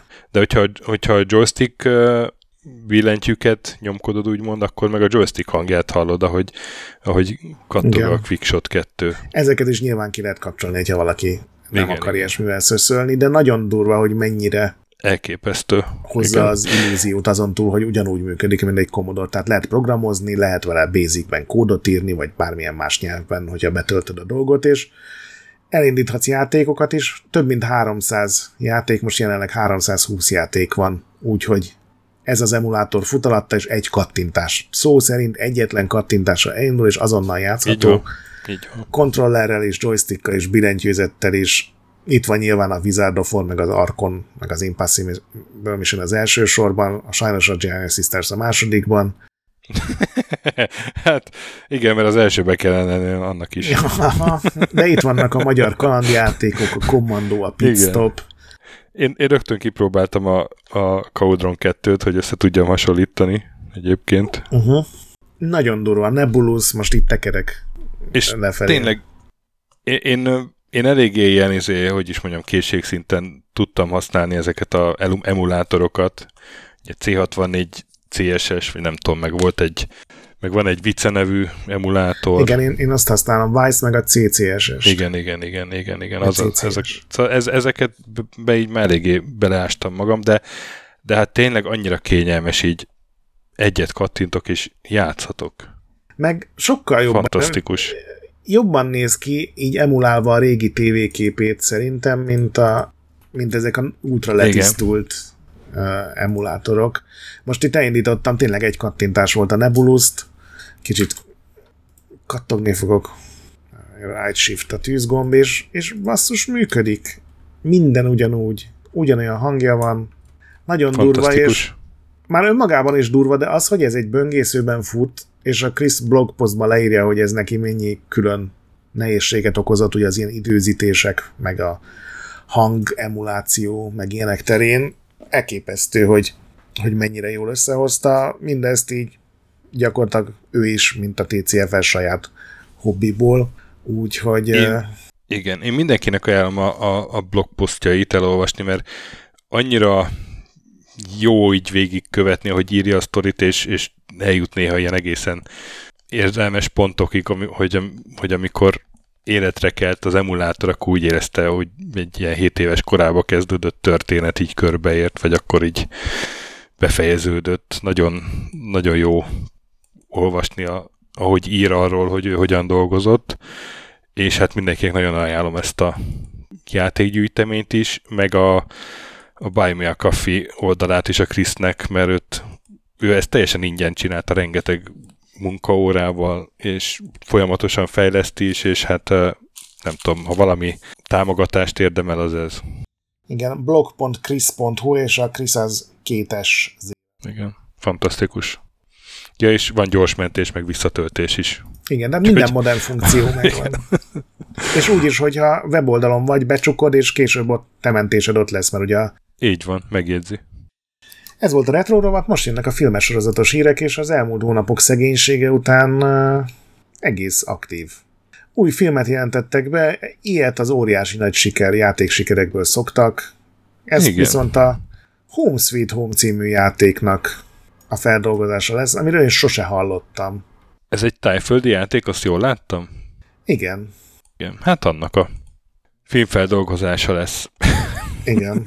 A film is tájföldön készül, úgyhogy nem vagyok benne biztos, hogy ez eljut majd a magyar mozikba, de minden esetre az azért valamilyen szinten jó dolog, hogy az emberek az ilyen saját lokális cuccaikat. Igen.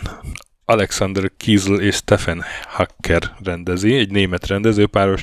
A sajtóközlemény megjegyzi, hogy ők eddig számos márkás reklámfilmet rendeztek, olyan színészekkel, mint Snoop Dogg vagy Gail Gadot.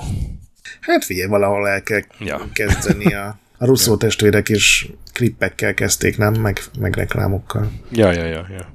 Aztán uh, Castlevania Nocturne Season 2, vagy ahogy magyarul, mi, mi a magyar verzió? Démon Kastély Nocturne, azt hiszem ez lett a magyar címe. Atya, úristen! Ugyancsak szeptember végén jött ki az első évad, de már is készül a második. Igen, és kijött a trailer, vagy hát teaser. Igen, teaser. Aztán ez Cyberpunk 2077 élőszereplős, hát vagy film, vagy sorozat, nem tudni, de talán a sorozata valószínűbb. Az Anonymous content együtt dolgozik a CD Projekt, ez a cég az többek között a True Detective meg a Mr. Robot mögött áll, úgyhogy igazából egy jó nevű vállalat, és és a televíziós részlegnek a vezetője is része a csapatnak, úgyhogy ezért valószínű, hogy ez inkább egy tévésorozat lesz. Egyelőre semmit nem tudni róla ezen kívül. Én nagyon nehezen tudom elképzelni, hogy ebből valóság lesz. Annyira hát, drága lenne egy élőszereplős igen, sorozat igen. ilyen világban, hogy nehezen tudom elképzelni.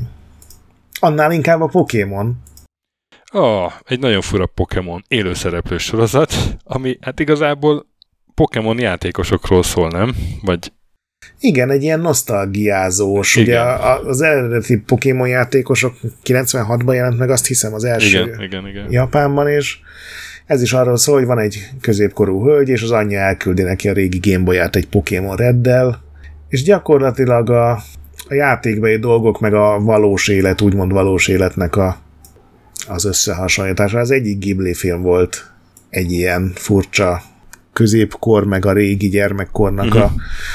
össze hasonlítása, vagy összekerülése a központjában. Érdekesnek tűnik, de hát ez sem az nyilván, amit valószínűleg a legtöbb nem japán rajongó látni szeretne. Nekem szimpatikus volt ez a kezdeményezés. Uh-huh. Jó pofa. Na, és Silent Hill interaktív szavazós sorozat. Igen, Silent Hill Ascension a neve, ez Igen. szó szerint azt jelenti tényleg, hogy uh, minden nap kijön egy körülbelül 8-9 perces animációs filmszerűség. Minden epizódban, minden epizód végén van egy szavazás, egy játékosi szavazás. Négy napig lehet szavazni, ez a lehető legostobábban van megoldva két szinten, és egyrészt oda van írva, hogy melyik a jó döntés, melyik a rossz döntés, meg melyik a kettő közötti semmi extra döntés, tehát nyilván mindenki a jó döntésre szava. De ez konkrétan oda van írva. Ez az egyik, amivel kivégzik az egésznek a drámáját. A másik az, hogy szavazni úgy tudsz, hogy a influence pontjaidat, befolyás pontjaidat tudod költeni, ilyen influence pontokat borzalmasan rossz mini játékokkal lehet keresni, tehát például van benne ilyen párosítsál össze három bogyót, és akkor eltűnnek, tudod, ez a klasszikus játék. Mm, mm, mm. Még egyszer mondom, a Silent Hill-ről beszélünk. Ezzel lehet pár száz pontot szerezni, de rengeteg pénzért, 9000 forintért például 26 ezer ilyen pontot tudsz venni, és én végignéztem az első napnak a, az indulását, akkor három ilyen epizódot is leadtak egyszerre, ez tehát három szavazást jelentett, az első szavazás, ami rögtön platinum fontosságúnak van bemutatva, tehát majd nagyon kihat arra, hogy mi fog történni. Ott Citizen Dildo nevű ember 57 ezer pontot költött el, vagyis ő erre a döntésre közel 20 ezer forintot áldozott, ami főleg azért fasza, mert nem az a döntés fog nyerni, nagyon úgy néz ki, mert ő ugye ilyen trollként a rossz következményt akart elősegíteni, de hát nyilván mindenki a jóra Citizen szavaz. Dildo. Igen, Citizen Dildo, megörökítettem fényképen. Azon túl, hogy maga a sztori, amiről még nyilván nem nagyon lehet tudni, hogy miről szól, az semmi köze nincs a Silent Hillhez. Ezt előre megmondták, hogy hát nem megyünk Silent Hillbe, nem fogjuk átvenni a régi szörnyeket, nem lesznek utalások a régi játékokra.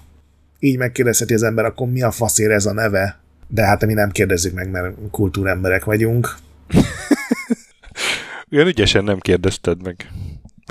Egy ilyen teljesen átlagos animációs horrorfilm, az egyik szál eddig egy norvég fazonról szól, akinek meghal a felesége, ő meg nem hívott rendőrt, és ezen kepesztenek, a másik meg Amerikában egy ilyen fura kultuszon, ami egyelőre úgy tűnik, hogy az ilyen szörnyeket imádja, és ott hal meg valaki, és a kultuszvezetők nagyon örülnek neki, hogy meghalta, de van a játék, vagy hát nem tudom, játéknak nevezhetjük-e a filmnek a főhőse, vagy egyik hőse, ő meg nem örül, hogy meghalt, és hát ez a rendkívül bonyolult. Uh-huh. Koncepció, eddig ugye négy rész ment le, két részben voltak QTR részek, a QTR részeket csak a legelső úgymond élővetítésnél lehet játszani, tehát hogyha később újra akarod nézni ezeket a videókat, akkor azok már nem lesznek játszhatók. Lineárisan kell követni, hogyha rendesen akarod. Úristen. Igen, és ráadásul úgy, hogy teljesen Amerikára van szabva az egész, tehát még a, az sincs odaírva, hogy Európában milyen időben játszódik, de hát nyilván ki tudod számolni, Európában hajnali kettőkor vetítenek minden részt, nálunk is, úgyhogy ez Édes egészen Isten. okosan van megcsinálva, és ami még tovább mocskolja az egészet, ha még ezen kell egy kicsit mocskolni, hogy egyrészt lehet Season pass venni, amitől többek között aranyszínű lesz a neved a chatben, és a chat hát az a leggyönyörű. Az, az az egészre fölteszi a koronát. Gondold el, hogy a Silent Hill horror hangulatnak mi teheti a legjobbat, és hogyha arra gondolsz, hogy egy teljesen filterek és szűrők nélküli chat, akkor, akkor eltalálod. Tehát ez folyamatosan pörög, nincsen semmilyen szűrés, legalábbis az első nap nem volt, most tegnap azon foglalkoztak, hogy majd lesz. Úgyhogy a legdurább rasszizmustól a oroszokat éltető üzeneteken át a Spider-Man 2 és LMV 2 spoilerekig minden volt, és mindenféle mémek is mentek. A legdurvább savazás nyilván maga ez a Silent Hill Ascension kapta. Figyelj, nincs olyan része, ami, ami, ami ez jó lenne. Az egész egyébként nem nézhető YouTube-on, hanem csak a saját weboldalon re, uh, regisztráció után, vagy a webes applikációkban, és szarul működnek az appok, mert néha eltűnik a, a kis befolyásponton, amit szereztél, néha megjelenik, néha a tegnapi videót rakja le az új Istenem. És hát a második napon, ami tegnap volt, lement a 8 perces videó, és utána 35 percen keresztül lehetett nézni, ahogy a direktor vagy producer így folyamatosan uh-huh. így egyre inkább leolvad a kamerák előtt. Egy ilyen vidám interjúval kellett volna kezdődnie, de hát ugye szar az egész, és akkor például 10 percig magyarázkodott, hogy hogy kurták el a, a chat szűrőt, hogy nem ők tehetnek róla, hanem az, az akiket ők megfizettek, és hogy majd lesz szűrve. És utána bizonygatta, hogy ez nincs is túl monetizálva ez a rendszer, bizonygatta, hogy a legjobb Silent Hill sztorik itt lesznek, és elpöttyintett azt az információt, hogy 8 hónapra tervezik, úgyhogy minden nap kijön egy epizód. Nincs az az ember, aki ezt végig fogja nézni, Úristen. még akkor sem, hogyha 8 perc csak egy nap. Szóval nekem ez hát... zárult a karrierem a Silent Hill Ascension-ben. Én köszönöm, hogy megnézted, hogy nekem ne kelljen. Azért néztem meg, mert ez még játéknak van azért így eladva valamilyen szinten. Uh-huh. Igen, igen ott, amikor láttam, hogy szegény Citizen Dildo 20 ezer forint befektetésével sem tudta megvásárolni a szükséges szavazatokat, ott éreztem, hogy ez nem pont az a Silent Hill, amit én keresek. Istenem. És hogy állsz a Five Nights, Five Nights at Freddyhez? Amikor kijöttek GameSpot, vagy Game Pass-ra, akkor én kipróbáltam őket, és én nem értem, hogy ebből hogy lett bármi. Nem az, hogy ekkora láz, meg lelkesedés. Ez... Nekem se a kedvenceim, igen. De hát mi vagyunk a kisebbségben, úgy tűnik, mert hogy ugye egyből egy film készült, egy horrorfilm, amit október 27-én egyszer mutattak be mozikban, meg a, a Peacockon, ami ugye az NBC-nek ez a streaming felülete, és hát nyitó hétvégén 78 millió dollárt szedett össze a a film, világszinten pedig 130 millióig jutott a mozikban, és ezzel a második legsikeresebb videójátékos film indulás csak a Super Mario film előzi meg. Nagyon durva. A Peacockon meg a legjobb indulás ever. És a harmadik legjobb annyitó horrorfilm lett valaha. Igen. És a, az egyszerre mozikban és streamingen, tehát az ilyen párhuzamos bemutató filmek között is a második minden idők legjobb. A Fekete Özvegy volt az első. Nem tudom, én, én a trailert megnéztem, és én tudod, hogy megnézem az összes videójátékos filmet, de lehet, hogy ezt nem fogom, mert olyan szinten taszít engem ez az egész Five Nights at Freddy's alapból, de ez a film, ez valahogy még különösen. Nem tudom. Igen, ez abszolút az anti-mi célközönségünknek készült. A 10-12 éves gyerekek, akik még beveszik, hogy micsoda mélység van e mögött. Most ez nagyon lekezelő volt sajnos, de ne. tehát ez így gyakorlatilag ex- explicit módon kimondva Nagyon ez érdekes a... egyébként ez a, hogy a Rotten Tomato-n 29%-on áll, a kritikusoknál, a usereknél meg 88%-on. Igen, én olvastam, hogy ezzel is olyan vetítések voltak, mint ami ugye nálunk volt Star Wars-on, meg esetleg Gyűrűk urán, hogy meg az Avengers filmeknél, hogy, hogy így fölálltak, meg éjjeneztek, meg kiabáltak, De meg miért, tapsoltak, miért, meg miért, fütyültek. Mi a, Na jó. Öregek vagyunk. Virá- virágozzék minden virág. Még a szemét virág is. És még egy apró bejelentés a végére, hogy be, a Bethesda közölte, hogy áprilisban érkezik a Fallout sorozat, amiből ugye mozgóképet még nem kaptunk, úgyhogy még nem tudni, hogy miről fog szólni.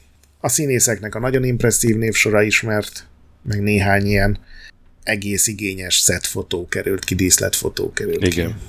De a Team Kane az a bejelentés kapcsán elpöttyentette, hogy kik a Falloutban a háborút.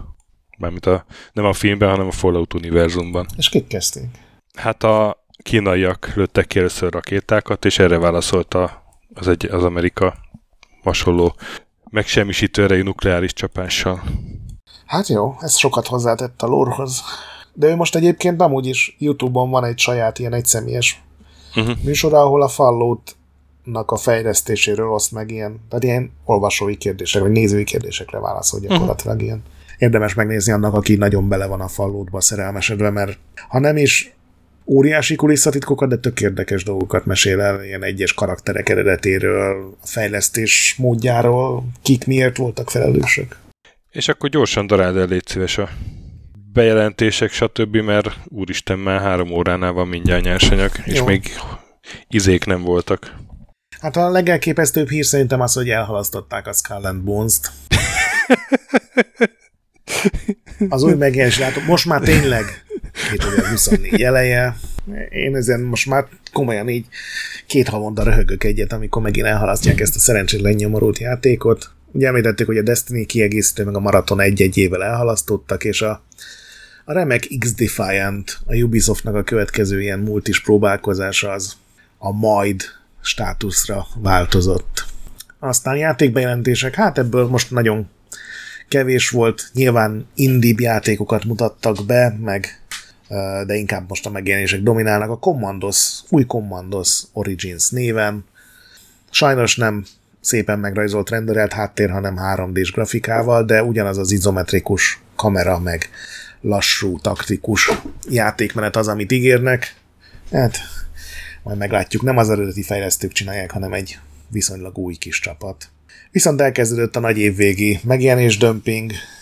Hát a nagy, nagy játékok között ugye már említettük Super Mario Wonder, LMV 2, Spider-Man 2, és ezen, ezek mellett gyakorlatilag szinte eltörpül, hogy van új Total War játék, a Pharaoh, van új Assassin's Creed játék, a Bagdadban játszódó Mirage, van új Forza Motorsport, ugye megjelent a City Skylines, van új Sonic játék, a Superstars, és megjelent még a PD3, a Lords of the Fallen, meg az Endless Dungeon is, amit még szerintem ide lehet sorolni. Nyilván indie játékból még több van. Igen, bocsánat? Brutális ez az, csak azt akartam Igen. mondani. Indie megjelenések között is ugye kijött a Jussan, mint a játék kírja, ez egy francia szó, valami hegymászós dolog. Ezt csak ajánlani tudom, ezt is töki, nagyon jó hangulata van. Uh-huh. De megjelent a, a Wargroove, megjelent a Ghost Runner 2, megjelent a Salt Sea Chronicles, ami a mutációnál készítőjének az új játéka is nagyon jó, megjelent ingyenesen a Moonring nevű ilyen old school szerepjáték, old school néz ki, és néhány tekintetben az más tekintetben viszont teljesen modern és újító. Kijött a Laika nevű ilyen motoros Metroidvania játék, egész jó a demo alapján. Early Access-ből véglegesedett a World of Horror, ami egy nagyon bizarr RPG kalandjáték keverék, ilyen japán horror mangáknak a fekete-fehér világában. De hát a legtöbb szó szerintem a Skull Island Rise of Kongról esett. Nem tudom, most aki látta, de a mémeket, meg a jeleneteket. Láttam. Láttam. Csodálatos. Ugye egy olyan kiadó csinálja, csináltatja, akik éppen olcsóvá váló licenszeket vesznek meg, legfeljebb egy év alatt összedobnak egy botrányosan rossz játékot, és ezt ilyen középáron árusítva, tehát 40 euró azt hiszem ennek is az ára, megpróbálnak nagyon sok pénzt benyelni, most van egy Grinch játékuk, ugye jön a karácsony, de azt hiszem még volt valami, ezt elfelejtettem, de a Skull Island az ugye nyilván egy King Kongos játék, és elmondhatatlanul primitív. Tehát volt például egy rész egy, egy animált cutscene amit egyszerűen nem tudtak valószínűleg befejezni, és egy screenshot van a képernyő közepére rakva azon a részen, ami, a, amit Igen, nem sikerült befejezni. De hát a játékmenet is ugyanezen a borzalmas szinten van. Ez tényleg ne vegyétek meg, még akkor sem, mert nagyon szeretnék a King Kongot, nézzétek meg inkább. Ez az az első alkalom, amikor azt mondom, hogy ezt nézzétek meg Youtube-on inkább, mert ez tényleg ez a viccelődős dolog. És a retro megjelenéseknél pedig, már semmi ez ilyen hivatalos kiadásokat illeti, megjelent a Metal Gear Solidból a Master Collection Volume 1, ami az első három Metal Gear Solidot tartalmazza. Hát Konamihoz méltóan ez is. Az is kiváló. Tehát a bármelyik emulált verzió sokkal jobban működik, sokkal nagyobb felbontásban, sokkal jobb hangokkal. Nem igénytelen abszolút, mert mellékelték az első két sima Metal Gear játékot, meg van egy ilyen kis enciklopédia-szerűség is benne, tehát lehetne még ennél is szarabbul, de hát nyilván nem az, amit így odaraksz, hogy na ez a definitív Metal Gear Solid. És a Gargoyle című régi játékot teljesen váratlanul, szerintem múlt hónapban vagy két hónapja jelentették be, már meg is jelent. Még nem vásároltam meg, mert a nagy, nagyobb játékok között semmi időm nem lenne erre.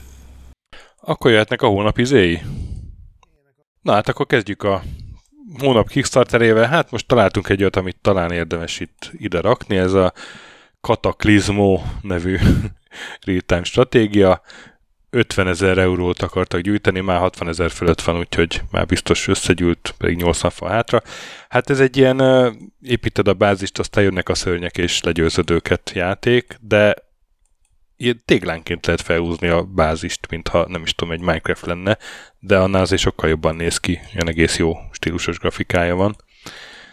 Úgyhogy úgy, úgy érdekesnek tűnik így a kép alapján. Mintha egy olyan tower defense lenne, hogy te építed a távereket, mint tower köműves, vagy nem, nem is tudom, hogy mondjam. Érdekes, hogy ez meddig lesz, vagy kíváncsi vagyok, hogy ez meddig lesz Érdekes. Érdekes, aha, hogy ez, ja. ez lehet-e hosszú távon, mert az elején tényleg így jó, jónak tűnik. Igen, igen. Na, és akkor hónap random retro ajánlata, triviája. Kezdett, kezdjem? Hát itt az a baj, hogy gözöm sincs, hogy ezt már elmondtam-e vagy nem, de a Silent Hill-ről jutott eszembe. A Masahiro Ito nevű fő art director és, és kreatúra designer nyilatkozott Twitteren egyszer egy ilyen, nem tudom, egy italozós estén talán, és ott elmondta, hogy a Silent Hill 2, ami ugye ilyen legendás horrorjáték, Igen. hogy annak a teljes kinézetét, az egész általános hangulatát, a világát egy Madonna videóklip ihlette. Mégpedig a Nothing Really Matters. Ő azt nyilatkozta, hogy ezt hónapokig csak ezt a számot hallgatta, ezt a videót nézte, és utólagosan aztán többen csináltak ilyen összehasonlító videókat, és tényleg millió dolgot onnan vettek át. Nyilván egy ilyen japán horroron keresztül szűrve, de nagyon durva, hogy mennyire ja, hasonló. tudom melyik, tudom melyik ez a klip. Ez tényleg ilyen japános hangulatú, ilyen kimonóban énekel a Madonna. Igen, hát mondjuk ez pont hiányzott a Silent Hill 2-ből, hogy kimonóban énekeljenek, de igen. És még egy plusz Silent Hill 2 hír, hogy ugye ebben a Maria nevű karakter egy ilyen furcsa ruhát visel, azt pedig ott, nem a designer nyilatkozott, hanem azt valami teljesen őrült fickó így felismerte, hogy hát ez az a ruha, amit Christina Aguilera viselt az 1999-es Teen Choice Awardon az MTV-n, és egy az egyben az a ruha.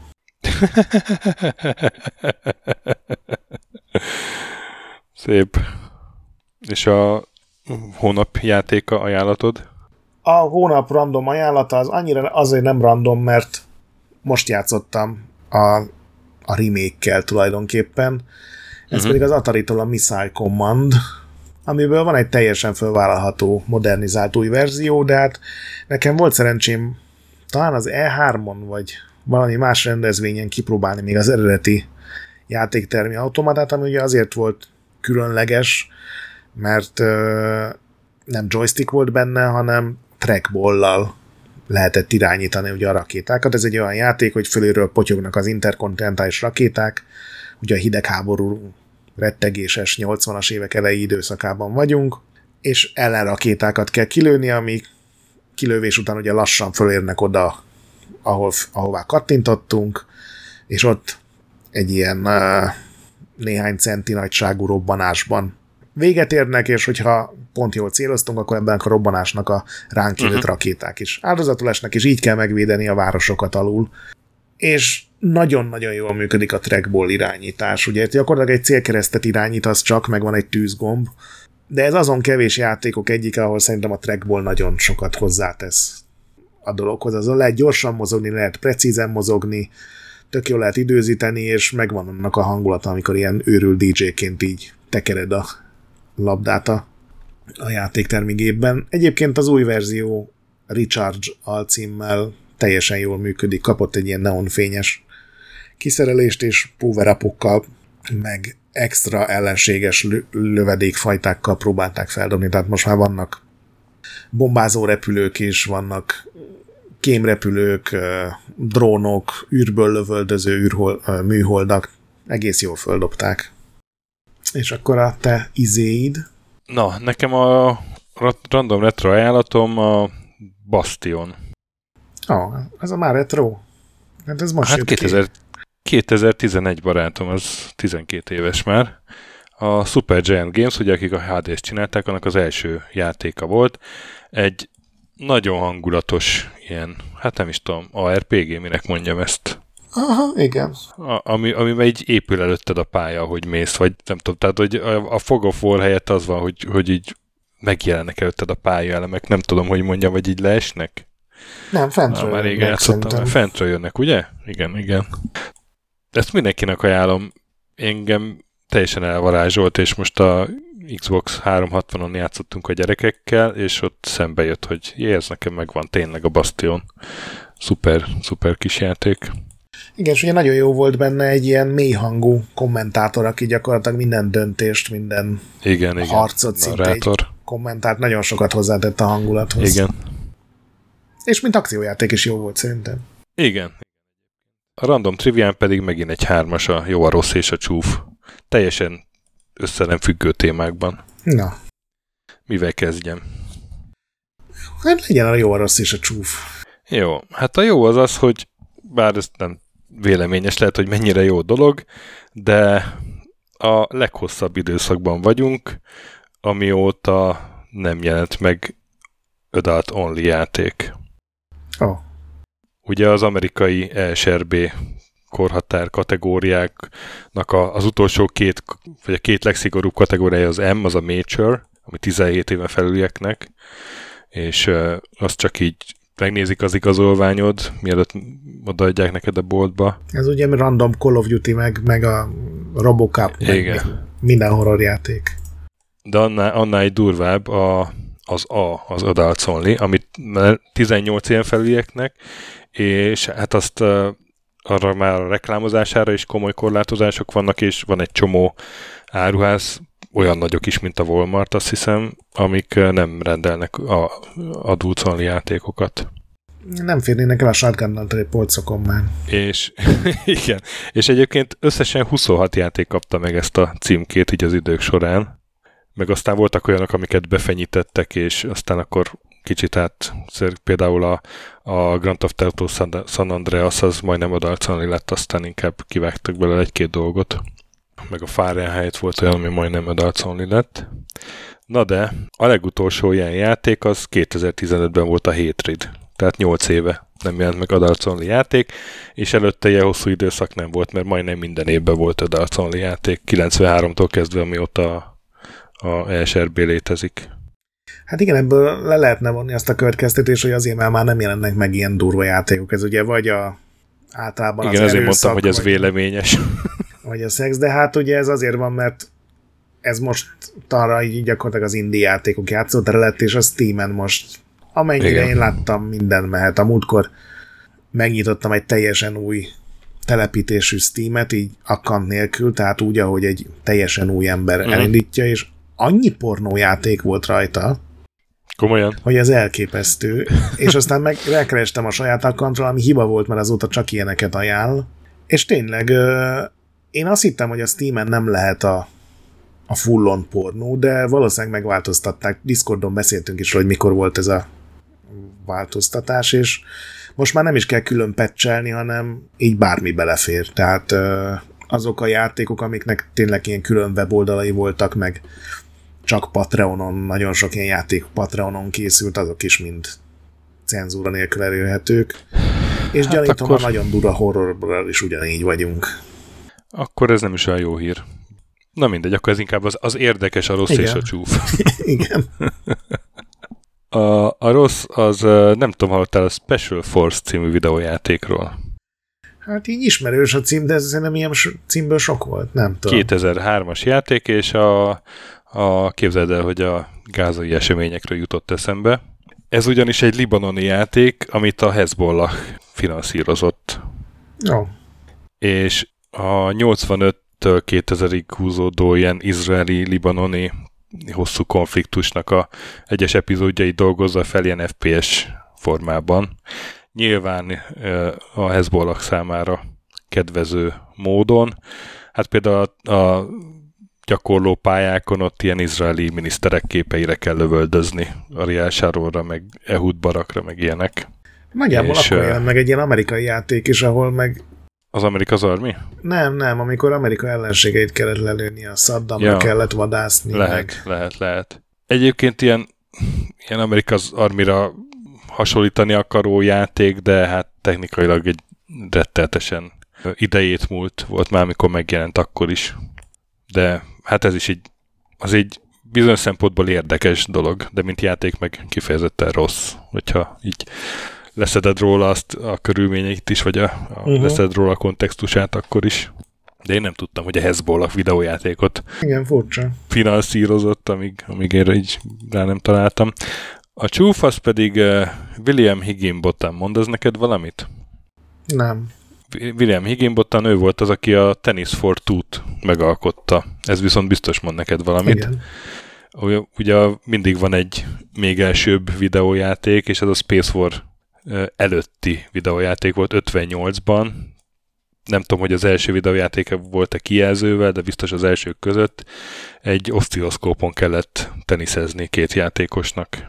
Igen. Na, és ez ez az ember, ezt én ma tudtam meg, mai, mai évesen, hogy a, benne volt a Los Alamosi atombomba csoportban, és ő meg az ő csapata csinálták a, az első atombombáknak a gyújtó szerkezetét. Uf. Aztán később békésebb projektekkel is foglalkozott a jelek szerint. Át, át, átigazolta az oszcilloszkópját más célokra. Igen. Ezek a triviáim. És akkor évfordulók, hát nem is tudom. Ugye ilyenkor ősszel azért elég sok szokott lenni. Én mondom a fontosat, 35 éves a Mega Drive. Ó. Oh. Nagyon jó konzol. Mindenki Mega Drive-ozzon. hát én a, az Oddworld-öt, az Apes Exodus-t uh, szúrtam ki, hogy az már 25 éves. A Fallout 2 30 éves. Ez. A Fallout 3 meg 20 éves. Na, az az igazán durva hogy a Fallout 3 20 éves. A Prince of Persia a Sense of Time is 20 éves lett, a Little Big Planet 15 éves, Green Fandango 25 éves. Hát... Max Payne 2-t nem mondtad még, nem? Az, az is 20. Tényleg, Max Payne 2 is 20 éves. Stanley Perryből meg 10 éves, de hát tavaly jött ki a... Úristen, hát volt tavaly jött ki a deluxe verzió. Az ilyen sokáig készült. a Stanley Parable-ben volt egy olyan achievement, ugye, hogy öt év szünet után gyere visszajátszani. Lehet. A deluxe az meg egy olyan van, hogy tíz évvel utána, tehát majd 2033 körül fogom azt megszerezni. Nagyon jó. És az Engage balhés már 20 éve volt, képzeld el. Tudom, írtam az engage egy hosszú cikket. Hú, az kimaradt pedig. Biztos nem elfogult. Biztos szeretni hát, írtál róla. Nézd, írtam rá jó dolgot is. Az igazából azt, azt hamar felismerte a Nokia, hogy, hogy a telefonok lesz a, a fő ilyen mobil, ját, fő ilyen kézi handheld játékplatformna. Azt fel. Csak hát itt, amivel nyitott az a, a Nokia egyik alelnökének a nyilatkozat, hogy Gameboy 10 éveseknek való, ha 20 vagy 25 éves vagy, valószínűleg nem jó ötlet péntek este nyilvános helyen előhúzni a zsebedül egy Gameboy-t. Figyelj, az analóg poketemmel olyan rohadt menő lennék szerintem így közel 45 évesen is, hogy ezt én nem tudom mondani. Igen, igen, hát tényleg, de hogy az, az így, nem tudom, az ilyen nagyon furcsa mutáns volt az Engage láttam ember telefonálni vele, és így az élét kellett a füledhez uh-huh. tartani, mint ha egy ilyen füled lenne. Én voltam a magyar launch partin. Voltál magyar launch partin? Nem Úristen, én nyertem is... sajnos az egyetlen kisorsolt engage Hát, mert nem volt elég engage. Általában volt rajta egy jó játék. Melyik? Ami tényleg jó volt. Valami fantazi RPG-szerűség, az általában jó volt. Ja, ja, ja. Nem tudom a nevét már. És az, az még MMO is volt ráadásul, nem? Aha, ja, ja, azt tudom. Azt a Nokia fejlesztette. Általában az jó volt, én sosem játszottam vele, tehát ez ilyen lehet, hogy csak így próbálnak az emberek egy csomószor tudod kikeresni a szemétben is nagy, nagy izét, mert az jól hangzik, ugye egy cikk. Na, hát lehet, hogy ez volt minden idők leghosszabb checkpointnája, mert Majd megvágod. három óra fölött a nyersanyag. Hát legközelebb egy rövidebb adásra jövünk, az biztos, egy minivel, vagy lehet, hogy most két mini jön egymás után, mert most két nem mini volt előtte. Addig is játszatok sokat, mentsetek boss fightok előtt, kövessetek minket Discordon, ahol tök jó társaság van, értékeltek lehetőleg öt csillagra, Spotify-on meg iTunes-on, olvassatok Retrolandet, ahol napi content van, és például a Gret által említett első RPG-s cikk is, és ha azzal végeztetek, akkor pedig hallgassatok Képtelen Krónikát is, ami a másik podcastünk. Jövünk legközelebb, egy héten belül, a nagy pixel pedig még mindig gyönyörű. Sziasztok! Sziasztok!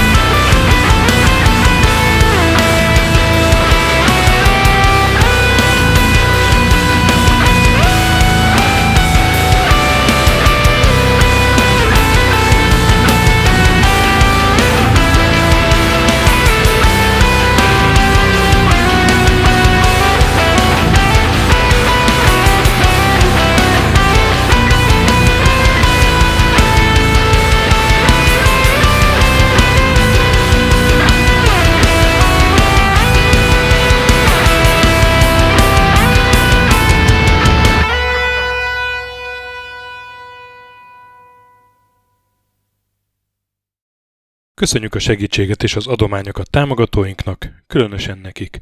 Andris 1 2 3 4 5 6 Pumukli, Bastiano Coimbra de la Coroniai az Védó, Kis András, Dester, Joda, Kínai, Gatz, Hanan, Dancy Sweet Chickens, Gabez Mekkolis, Szarácsi Bálda Réten, Benő 23, Zorkóci, Retro Station, Hunter XXL, Smaci, Nobit, Sogi, Siz, CVD, Tibiur, Bert, Kopescu, Krisz, Ferenc, Edem, Varjagos, Zsiga Bálint, Loloke, Snake Hips Boy, Csépé, Márton úr, Flanker, Kovi G, Zsó, Hollósi Dániel, Balázs, Zobor, Kertész Péter, Rihárd V, Nyau, Nitéz Miklós, Huszti András, Vault 51 Gamer Bar, Péter, Daev, Eni C, Csalazoli, Makai Péter, Mongúz, Beranándor, Arzenik, Andrew Boy, Fogtündér, Xenobiomorph, Az a rohadt nyest, Módi,